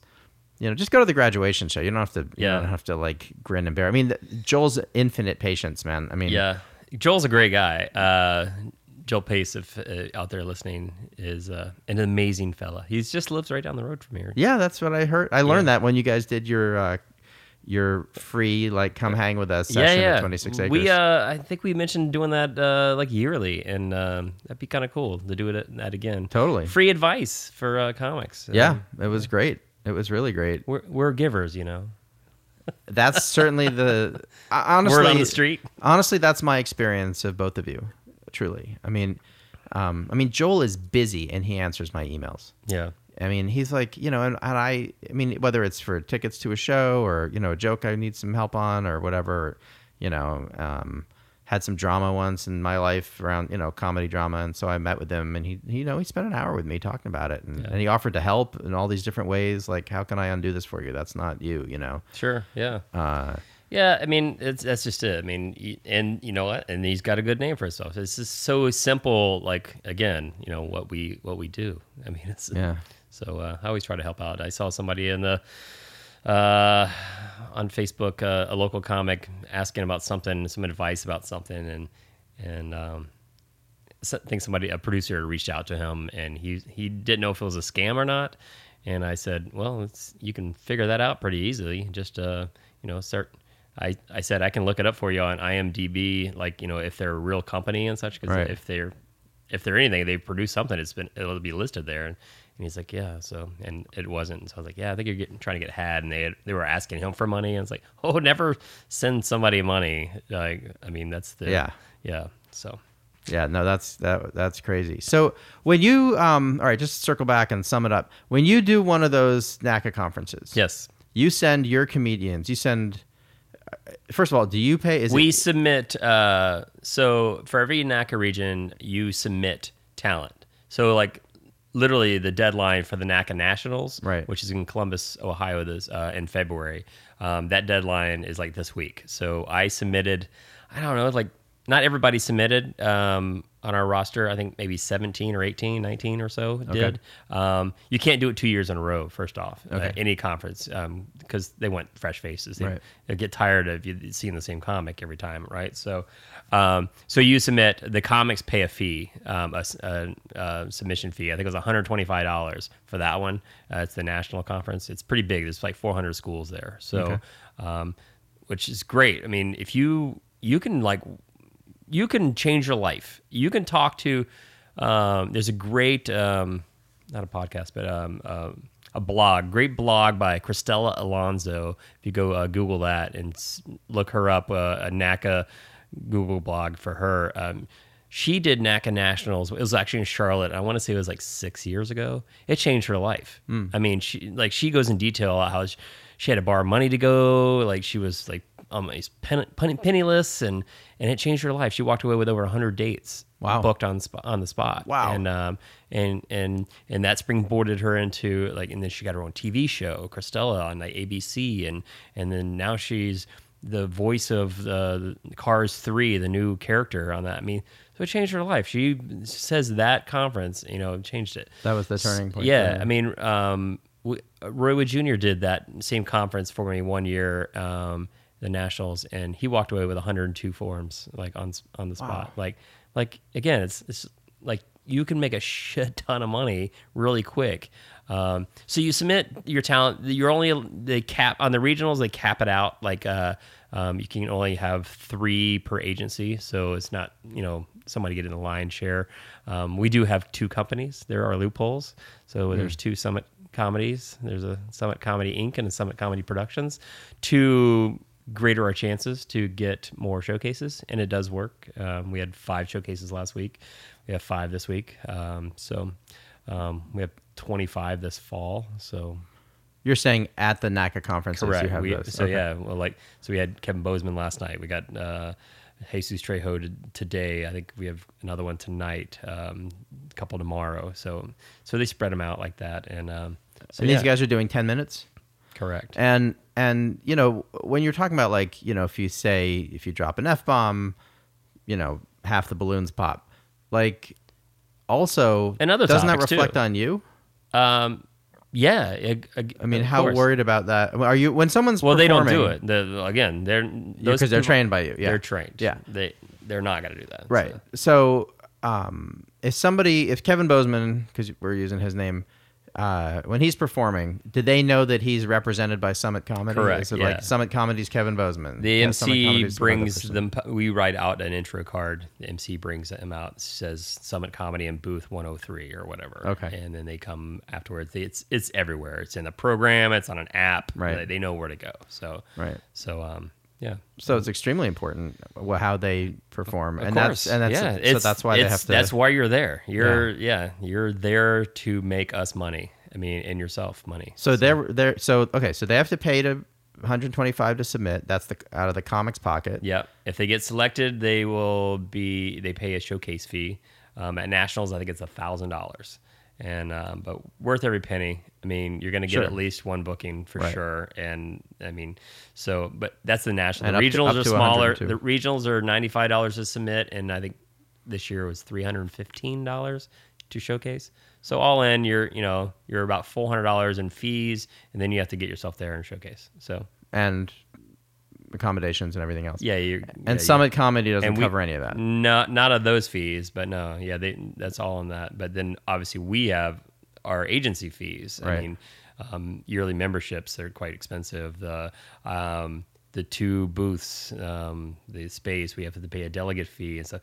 Um, basically, for it breaks down to about twenty five hundred dollars for every conference uh, to go down for me to For go. you? Yeah, That's So, not bad. I mean, I do yoga conferences and they cost me five grand, Yeah, but I have Yeah, to ship a lot of stuff it's there. pricey, you know, yeah. it's like Well, we have a you know we've been doing this long enough. We got a pop up booth and you know and pop it up in two seconds. and- Yeah. and, um, it's pretty impressive and and uh, yeah, it's uh, and I don't go to as many anymore because first off, it's just not cost effective for Right. me and Melissa to go. Right. Because you know, right now that's five thousand dollars every time Hmm. to go, and not just the twenty five hundred dollars. Because you know, still the same fees. Still got to fly and hotels. I mean, we're not sharing rooms, and Right. obviously. So, um, so yeah. So I've been just kind of slowly it's and it's kind of weird too because it's it's my baby you know it's like this is my company and it's just my i mean for the longest time for 10 years it was just myself and then uh um and then i started you know you know the extension the arm it just i outgrew it by myself i couldn't do it so that's perfect. um, so it's nice to have Melissa running that part of the the business for me, and uh, um, I went last weekend to NACA South just because it was in Atlanta. I could I drove down and um, and I was really basically doing that to do her a solid because Saturday she had asked me. Um, she, she'd asked me a couple months before. It's like, uh, Justin Timberlake is performing in town, and me and my girlfriends want to go see him. And I said, absolutely, you should leave the conference early and go home to be with your friends and yeah. JT, and I will go run the show on on the Saturday, which I did. So that's nice of you. It is you're, nice. You're also a team player, but uh, yeah, team player, and yeah, it's it's kind of still my business. So I gotta, you know, yeah, I gotta gotta run Man, the show. Show must go on, right? I know that so well. I've had people work for me who are amazing, amazing. Yeah. I've had the best luck. Not every time, but overall, I've had great people work for me.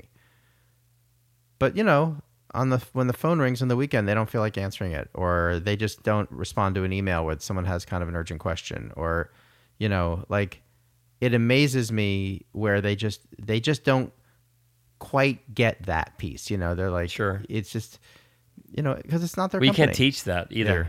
Yeah, yeah. and yeah. and they'll never own their own company. They'll always work for someone. Sure, and that's fine because we need people to work for us. Right. But uh, you know, I can't work for people because I think this, I think that way, but I also I can't take that much direction. Like you know, right. I can I can always all I see is how this person's wasting time and money, and I want to help them. Yeah, and they're like, I didn't hire you for that. I'm right. Like, well, you should.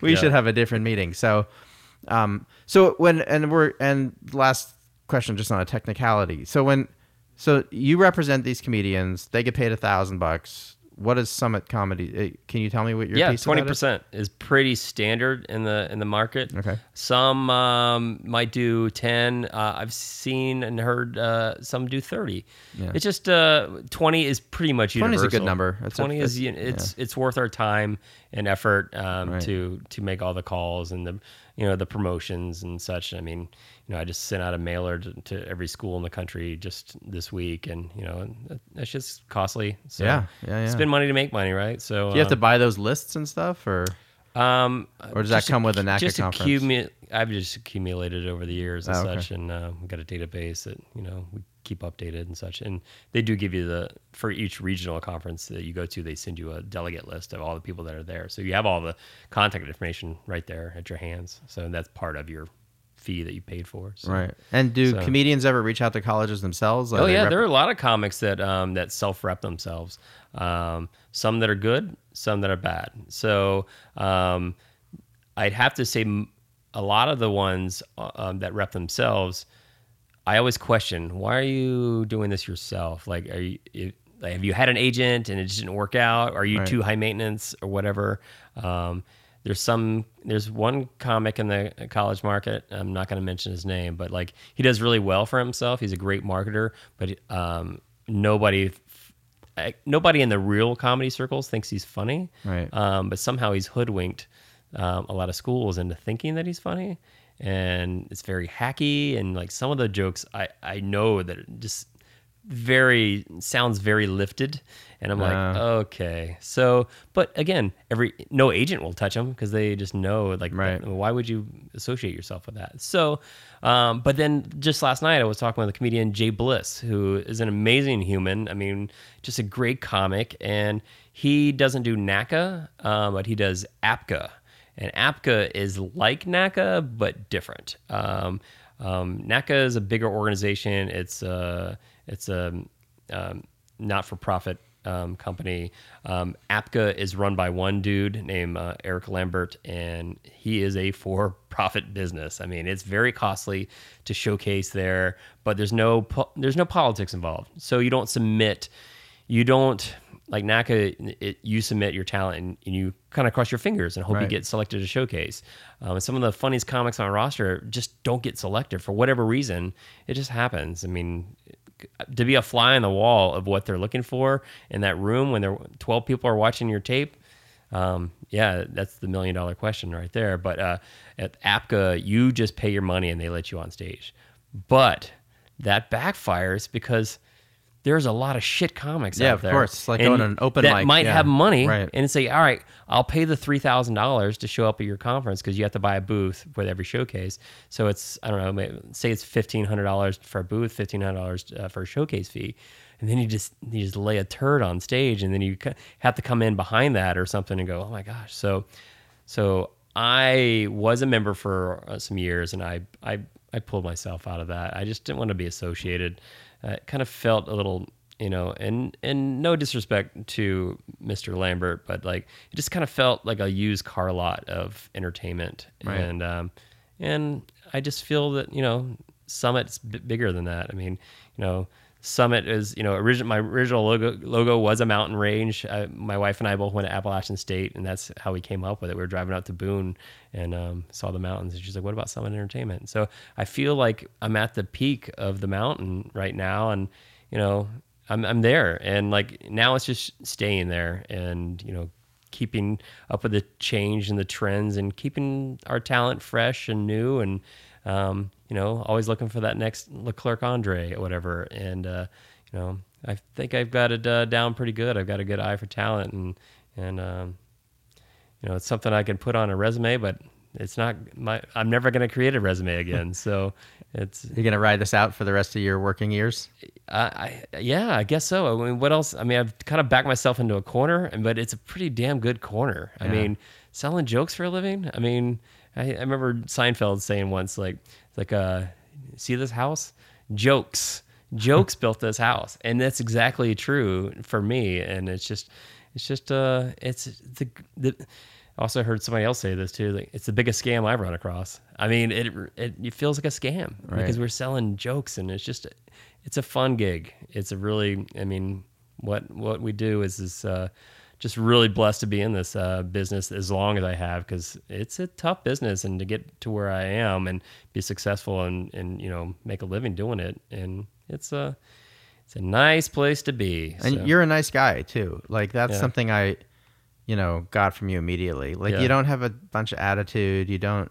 You Oh, could. thanks. You know, you Yeah. easily could, but you just don't, or at least I haven't seen it yet. yeah, you well, know? again, I guess good parenting. You know, I mean, um, they raised me right, I guess, and that was a u- unique scenario with me growing up. I was a Navy brat, so I constantly had to meet new people all Mm. the time. Hey, we're moving again. Okay, okay.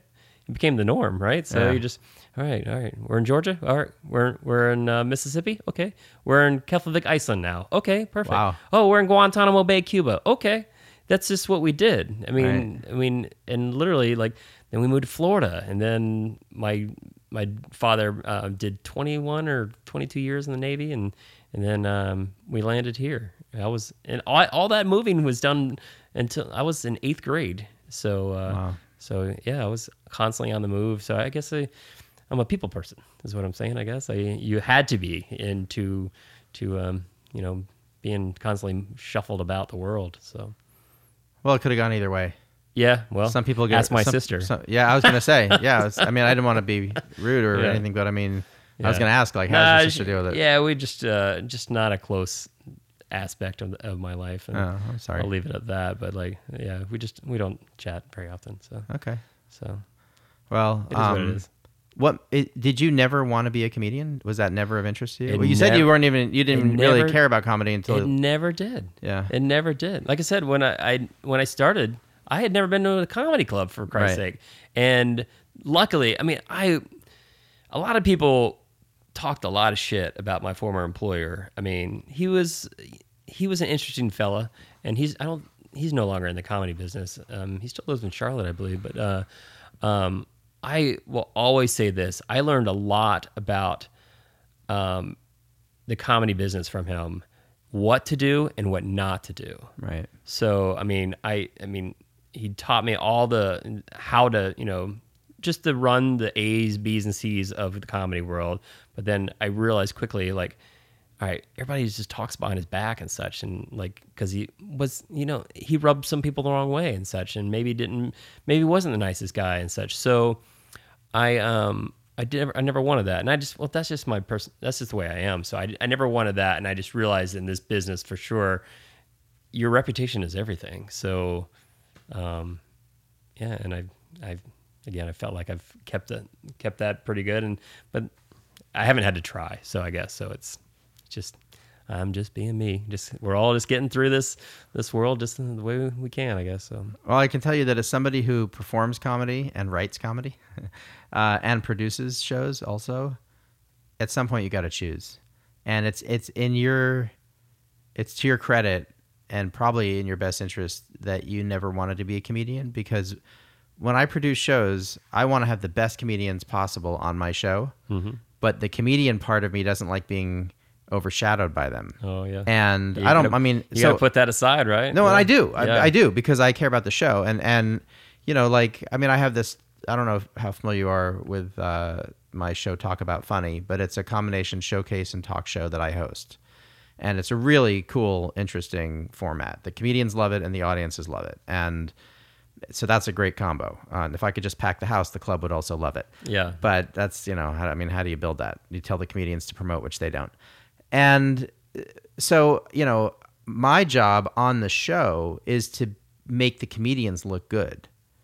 You know, and so I, it's not that I make them look good by being bad. I try to be as good as I can Sure. but I really let go of that in the context of the show. Like I want them to shine. I want each one of them to crush it on stage because it's good for the show, it's good for the history of the show, and it's good for the other comedians on the show. Like everyone should be great. Right. And you know, sometimes one person will just outshine everybody else, and sometimes one person will just really seem like they don't belong up there with the other caliber. Like everybody's sort of on a level, and this person isn't there. Yeah. Uh, Well, that's a learning but- lesson for for that person then. I Yeah. Like, Well, and that was brought me to thinking how great it is that you do the show at 26 Acres because you get to bring in some of the people you love that you don't get to see that much, but you also have you have a venue for people like me or you know who you know you want to see you want to see what they're made of and see them in person. It's not the same to watch a tape, Sure. and but you know you're not going to send me to a college just to find out how I do. Right. You know, so it's a chance for you to to kind of audition people Yeah, five minutes set, I can get a you know good feel for you or whatever, and and and without being all in, I guess per se. So- Right, But yeah. knowing I've got a slam dunk show back behind you, like so, so we've only had one comic eat it at, up there, and um. And people still refer back to that. And I'm like, do you not remember the other 22 shows we booked with like walking out saying that was better than the last one, better than the last one? Yeah. and I keep trying to outdo myself. I mean, what? So, but yeah, so it so it happens. I mean, I mean, not everybody's gonna have the best set at, at any given time, and so, but um, but yeah, I gave a, a guy a shot, and and it didn't and regretted it. I did, and um, still gave him a T-shirt and let him go. And you get a T-shirt when you come. That's part of the cool. deal. That's Like, excellent. I give away a T-shirt too yeah. for my show. Yeah, you, I have your, your shirt. Yeah, that's right. That's Yeah. right. You have. Does it fit? Because you Uh, want you ask you deliberately ask for a smaller size. Yeah, it does. And it does shrinks. Okay. Yeah, Oh, it does? yeah, it's tight though. So I- I know. might have gone up. I should have gone up. I can. I will. I can do more sit-ups. I will. something. No, no. I will send you one size large. Whatever. Did you get a medium? I did get a Okay, I'll get you a large. yeah. yeah. I'll send you a large. No problem. And we have a different design now, so you'll. Yeah. You can have them both. So yeah, I always uh, again that's part of the show. I feel I always have you know snacks in the in the green room, and I give you a, a with your check you get a you get a Summit Comedy T-shirt. It's just a little parting gift. I So, think it's great. yeah Yeah. so- Well, I can't wait, and uh, thank you for taking time to do this. of course. Thanks for having me on your. Sh- thanks in advance for having me on your show, and uh, let's just keep in touch, man. Let's you know. Yeah, of course. Um, I really. I'm pretty accessible. Yeah, yeah, no, you're great. Yeah. yeah, you're you're. Uh, I'm either working or on the golf course typically. So well, I you know it's funny. I I got really into golf when my daughter was inside her mother, because because uh, You're my like, I need time away. my now ex yeah a little bit my now ex's uh, stepfather was a golf pro and so i was like and and my and this guy who i used to write um, movies with well i mean that's not accurate he was a writing professor and i was writing movies and he would meet with me and help me and coach me along a little bit. And he played golf and i just wanted to spend more time with him. So i started playing golf so i could hang out with him. He was 80 year old like nazi survivor mm. incredible story this guy. And not not he's a nazi who survived. He survived the yeah, nazis. I I gathered that. yeah, yeah, it was one of my Nazi sympathizer friends, and um, you know, as a Jew, I like to have some Nazi friends just to show that I'm open minded. Pass, passing around his mem- memorabilia. Yeah, yeah, yeah. I loved seeing the plates and the hats and stuff. And uh, so I played, started playing golf with him, and then I got super into it. I had like a golf coach, and you know, I mean, I never got great. And then I went out one day on my own, and I, I have a ba- I have back problems, and I didn't stretch enough, and I hadn't played in a year, and I was playing terribly, and I hit the ground several times by accident, and then a few times on purpose, and I, I just like wrecked my back that day, and I haven't been able to play again. Like it's. I want to be able to do it. And there was one day I went to play and I went to the chiropractor before and after I played. And my chiropractor's like, You're insane. Yeah. You know, I said, I really want to play. He's like, That's nuts, you know? Like Yeah. he said, You're pathological. But I I uh, joke that um like I uh, don't do drugs, but um golf is my drug. So Oh, dude. like like that's comedy's my drug. better. Yeah, well, that's music's more my drug than comedy. Yeah. because now Well, like comedy's I'm your- so into the comedy world. I I don't go to a lot of shows. I mean, well, you don't perform. yeah, Performing, yeah, producing is not my, drug. My son just asked my- me about that too. Just yesterday, we're talking about that, and uh, and he said, he said, he said, uh, what did he say? He said, you you said you don't like to laugh. I go, no, no, that's not that's not it at all. I love to laugh, but unfortunately, I just don't laugh as much anymore. Yeah. because you know you see the same premises, and and you know. You know, hey, that's similar to this. You start judging, like, hey, that's similar to Brian Regan's bit, and Right. you- it's just so I love a really good laugh. Like last night, I had a couple of really good laughs, and I was like, "Oh, this is cool." So, uh, I mean, that's what I like. I'm always searching for that. I guess so that I get that's part of the comedy drug, I guess. But, uh, um, but yeah, you, they always say you know a, a, an agent, a comedy agent's um, laughing when you go, you look at him and he goes, "Yeah, that's that was funny." Right. I mean, that was it. You Yeah. know? So like, yeah, it's funny. A friend of mine wrote a review of my comedy, um, and it's on my website. You can read it. But he said something like, you know, at the Friars Club, when somebody said something funny, everybody had heard everything. Nobody laughed, but they would say, if something was truly funny, then one of the other comedians would say, "Now that was funny." Yeah. And he said, after watching your comedian, I think the day will come when somebody sitting next to you will say, "Well, now that was funny." it was like it was such a, Yeah. a uh, it was such a perfect left-handed compliment, you know. Um, Yeah, But- that's, that's we're always judging as far as an agent. That's the, the hard part. You're always Yeah. it's hard to let your guard down. You're always judging. I saw uh, one of those memories that pops up on like uh, Facebook, like you know, nine years ago. Something popped up recently, and I saw a picture of myself that somebody had posted. I was I was judging something, and I and I believe I was in like Arkansas or whatever. I mean, I've done a lot of like judging and you know festivals and such and and and the picture was just priceless and everybody around me was just laughing the big like open mouth laugh and then i was literally crossed armed just hunched back and just straight face like not even just not smiling like Right. yep that's that's a true comedy agent right yeah, there that guy knows what funny is. the other people that were on the panel, I think it was like uh like um uh, local DJs and such. Right. And so they're laughing and I'm just like, mm. yeah, but, yeah. and I'm sure he was funny, he or she uh, on stage. I'm sure they were very funny, but that's just unfortunately the the game face, I guess. I mean, it's like I I watch. I think I think it's like a synapse that burns out.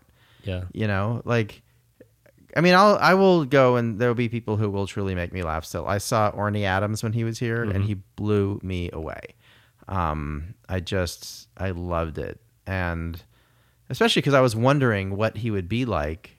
Did you ever see the movie The Comedian with Jerry Uh, yeah, Seinfeld? yeah. So you know, Orny plays a pretty unsympathetic character in that movie, and now it's twenty years or eight, Yeah. 15 years later, or something like that. And I was just like, well, I wonder what he be, what became of him. I drove all the way down here just to see. Yeah. You know, like what was he like? And he is tremendous. Yeah, somebody was. I just posted uh, um, on something the other day on that Charlotte comedy news group, and I said, uh, um, "Who's your favorite high energy comic?" And um, somebody had mentioned him. Yeah. So, um, Yeah, he's really he's like he breaks all the conventions. He walks away from the mic and just you know yells from over here, and you know, and then just comes back in. And it's like, I mean, and for a while, like he'll sit on a chair and just talk to the back of the room. Like it's you don't.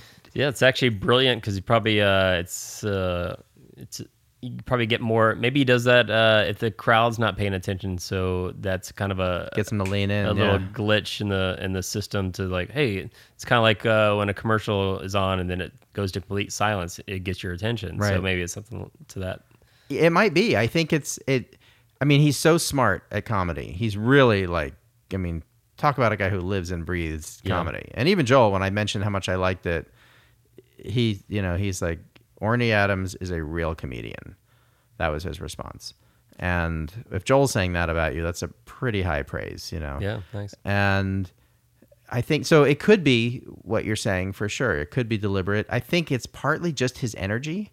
Like he's just got so much going on, and I think he he just, um, you know, there are moments that he, and I because I watched him do two sets in a row, and I don't think it was always the same time that he let go of the mic. It was just there were some that were Yeah. the same. There's some that are clearly like he walks around the room banging the wall and whatever he does, but um, I don't know. He just he's really. Yeah, I saw him uh, on the list. You know, I keep up with everything that's going on around um, in the comedy world, and obviously in my hometown. But again, it's like it's like a I guess an accountant doing accounting on his day off. It's it's hard for me to you know break away, Yeah. leave the family, and and go see comedy. So I used to build cabinets and furniture when I lived in LA. That was my job. I had my own shop, built really high end stuff for you know people in the film industry and whatever. And um, and that was when this old house came out, and people were like, "Oh, you must love this old house." I'm like, "What do you do for a living? yeah, You're gonna go home and watch a TV show about it? Yeah, no, right. thank you. Yeah. you know, I mean, I had no interest at all. So I totally get it.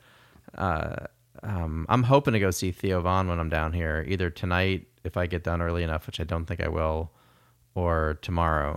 Yeah, I met him at a NACA conference in Minnesota, I believe, and we were having drinks afterwards. And at the time, he was just starting stand up. I mean, because he was a reality person. I don't know if you knew that. No.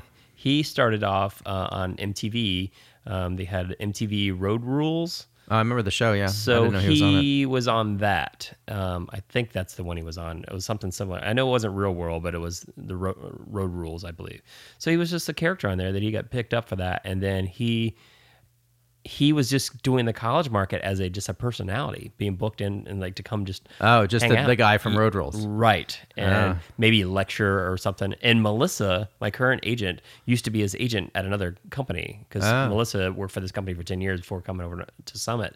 And uh, so, yeah, she could probably tell you more about what exactly they booked him for. Um, but I remember at this conference uh, talking to him afterwards. He's like, man, I want to be a comedian.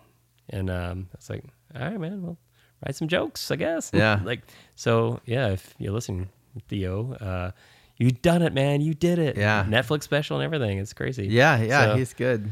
so um, I've seen him at the comedy store too. Um, I go out to LA still once once or twice a year, and I just go camp out at the comedy store every night. That's what I I was just there in August at the Burbank Comedy Festival, and um, to be honest, there was a lot of just like green comics there, and just it wasn't my scene. I just I again I like funny comedy, and but just to sift through just a lot of not funny, I was.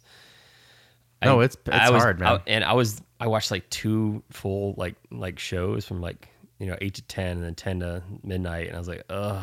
And I so I was like, you know. I have to bail for my soul. Right. I have to bail, and I did. And I I did a college panel on the Friday afternoon, um, which is my purpose for being there. They they I had a job.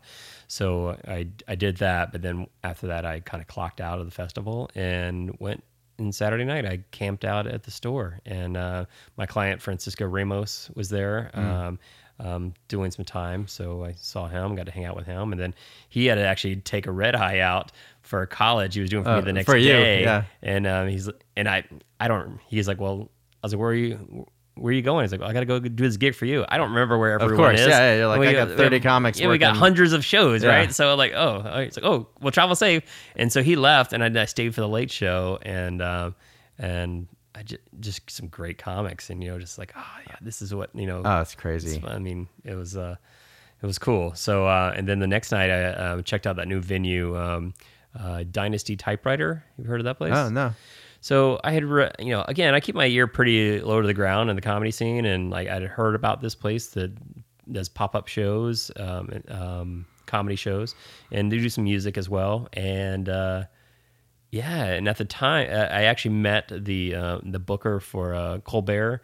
Um, she put the show together, and and um, it was just uh, just a bunch of comics. Like uh, Demetri Martin was on there, and and just and I had to leave because I had a red eye the next day. Um, and uh, Norm Macdonald was showed up. Oh, and wow. like, I love just- him. Oh, just you know, and that's what's great about L.A. and New York that just They're there. You never know. The yeah, people just are there. pop in and you're like, and you and you still get a little starstruck. You know, even uh, doing this as long as I have, it's kind of cool to to you know see those names come in and you're like, oh. So I remember I was working on a, a documentary project about Bobby Slayton, Hmm.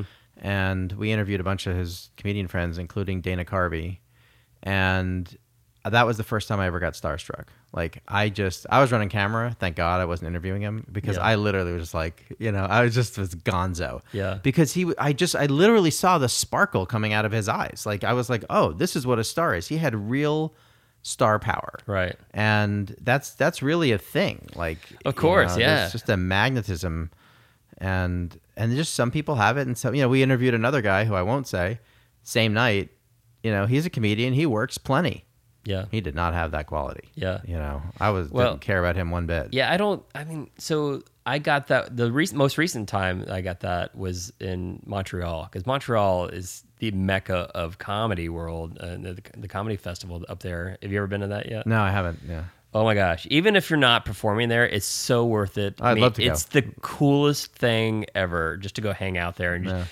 everybody. You just, I mean, there's Howie Mandel, there's um, Tiffany Haddish, there's Kevin Hart, just walking by you and whatever. Right. And um, I was sitting at the bar, and because every night there's a party that's hosted, and it's all free drinks. Like every night, like Comedy Central put uh, had one. Right. Uh, Funny or Die had one. Uh, Netflix, so it was great. So you just go there and just just party and it's fun and hanging out with comics and agents and managers and uh, film producers anybody that's related to the comedy world. There was like a thousand people in this private party in this bar, and I'm just sitting there. And from me, a little bit further away from you, but like I was like, "Holy shit, is that who I think that is?" And he goes, "Yeah." Dave Chappelle was just sitting Wow, there. I was like, there. "Oh my gosh!" So I got a little, just, maybe because it just caught me off guard. Like I wasn't, you know, because you you're seeing all these faces and a lot of them that you've worked with and booked and such, and then you're like, you're like, all right, cool, and then you're like, oh my god, but it just took me by surprise because it just took you to the next level. Like, oh my gosh, like yeah he's so- he's the king right now yeah, you know? so it was cool. Just and of course, just people all around him mobbing and, uh, but um, trying to just touch him. yeah know, so i know uh, he's yeah. amazing yeah, talk about a guy who you know when he's on stage doing his special that he's worked really hard to hone he just seems like he walked out and just decided to tell you a story for an hour and then leave right. like he is so chill and it just seems so unplanned except for the couple of callbacks and, and that's things that- new because like it, he obviously had a lot more energy in the past, and he's just uh, adapted to this new style. I think because it's complete. You go back and watch one of his Mm. yeah first right sets, where it's Yeah, completely different. yeah so. yeah well he was 20 right. Yeah, know? you get old, you get old Yeah, we get older, they stay the same. so uh, yeah, it's uh, it's um, that's crazy. I I've booked him. I've only booked him once at a college. Um, it was Tulane University back in the day, and um, it was him and Jim Breuer together. They did a half baked comedy show. So so yeah yeah i think he's all the way baked now yeah right. He's done. Awesome, man. Cool. Well, this has been fantastic, Chuck. Thank Well, you. of course. And You're um, welcome. you know, uh, I'd say let's do it again, but I'm not going to do that to you. Uh, you're welcome anytime if Yeah. you have something you want to talk about. But I feel some like big breaking news. Maybe at my 40th. Uh, yeah, we'll do. yeah, may may, uh, Anniversary. may we still be doing this in Right. 20 years? Yeah. Um, hopefully by then, you know, I will. Uh, hopefully by then, I want to have time to do a Yeah. podcast. Actually, I would like to do this podcast forever. I, I love it. It's these kinds of conversations that are just, you know, they're just they get real. You know, you just you you find out stuff. You get into who the people are. You, you know each other by the end of it. And Right. Yeah. To me, that's what's missing in the world right now. Sure. Except in the podcast world, it's the only thing that's you Yeah. know that's there. Um, Well, I wish you luck with your success uh, moving forward in your comedy career and your writing career. that's right. Thank you. Whichever one takes off first. and, and your podcast and uh, everything, man. So yeah, thanks for uh, thanks for having me, and uh, good luck to you. All right. Thanks. All right.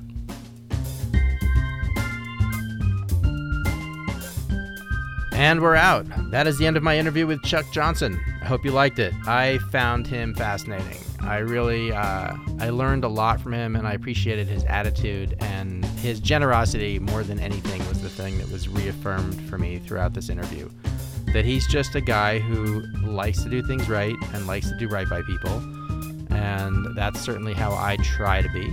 And he's someone who's succeeded at being that way and i think that's his perception. Anytime i talk to anybody about him they all love the guy. I haven't met anybody who doesn't really like him and a lot of times people don't like their agents they put up with them they're nice to them but uh, it seems to me that his comics really like him uh, he really seems to go the extra mile for people and he certainly has for me he's been great i mean even still like we're still in touch on facebook like if i have a question like i told you i just uh, got this college that might want to hire me. And that's something he can easily feel resistance around or competition around or why didn't you go through me or whatever, you know. There was none of that. He was just, he gave me the advice. He told me, you know, what to charge, what to expect in terms of payment and, and terms and, and what to worry about, what not to worry about. And he was just really generous of spirit. Like he's not threatened by anything or anyone. He's got his niche. He's really good at what he does and he takes great care of people so people want to work with him like his clients trust him both on the college side and on the comic side and as he tells his story like you really get a sense of how organically he grew into doing what he does for the people for whom he does it all right that was too many prepositions but anyway so i thought it was great and i hope you made it all the way through because I want you to still be listening because I want to remind you that if you enjoy these interviews, you have the opportunity to support this show. You can go on to, uh, well, there's different ways to do it. You can go on to learningtofail.com and click our donate button and just give us money. You can also go into 3minuteegg.com and buy some of my yoga products. And that helps too. And that way you feel like you're getting something for your money. And pretty soon you're going to be able to donate and find me at uh, Midlife Comic or something. I'm trying to figure that out. But uh, while I'm during, while I'm dealing with this downtime during the coronavirus, I'm starting, I'm obviously editing a lot of podcasts, but I'm also starting to edit all these talk about funny shows that I created over the years. And I want to use that as an opportunity to raise money not only for me and Marquee Comedy, but for all the comics who were on those shows. Because even though I made them sign releases that they weren't going to get any money, I still want to give them money. So the releases, when I have somebody sign a release, it's just so they can't come after me. But the fact is that if I can make money off the work that they're doing, I'm absolutely going to share it. Are you kidding me? Like, I want everyone to succeed and do well. And that's the way you have to be, and that's the way I try to be. And people who work with me know that about me, and it's really great. So, uh, okay, I think that's it. Donate, like, listen, subscribe, tell everybody. Please, please share the podcast. Like, please, if you listen to them, please share it on Facebook and tweet about it and Instagram, whatever your social media poison is. If you could do me a favor, a personal favor, and just share the podcast with your community, I would really appreciate it. All we want is for people to listen to it because so much energy and effort goes into doing all these interviews, not only mine, but the people who are nice enough to take their time out to sit with me and be interviewed. So if you would, please uh, like, subscribe, and share. And if you love it, and if you got some money, and you're you're not unemployed because of the coronavirus, and you're not recovering because of the stock market, um, donate. Send us some money.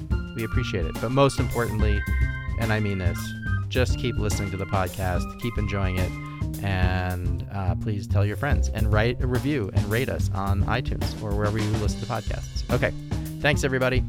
Oh, I almost forgot. None of this would sound as great as it does if it wasn't for my good friend and producer, Mr. Bruce Sales. Bruce is amazing, and he's created music for me over the years, and he's done all this work for me.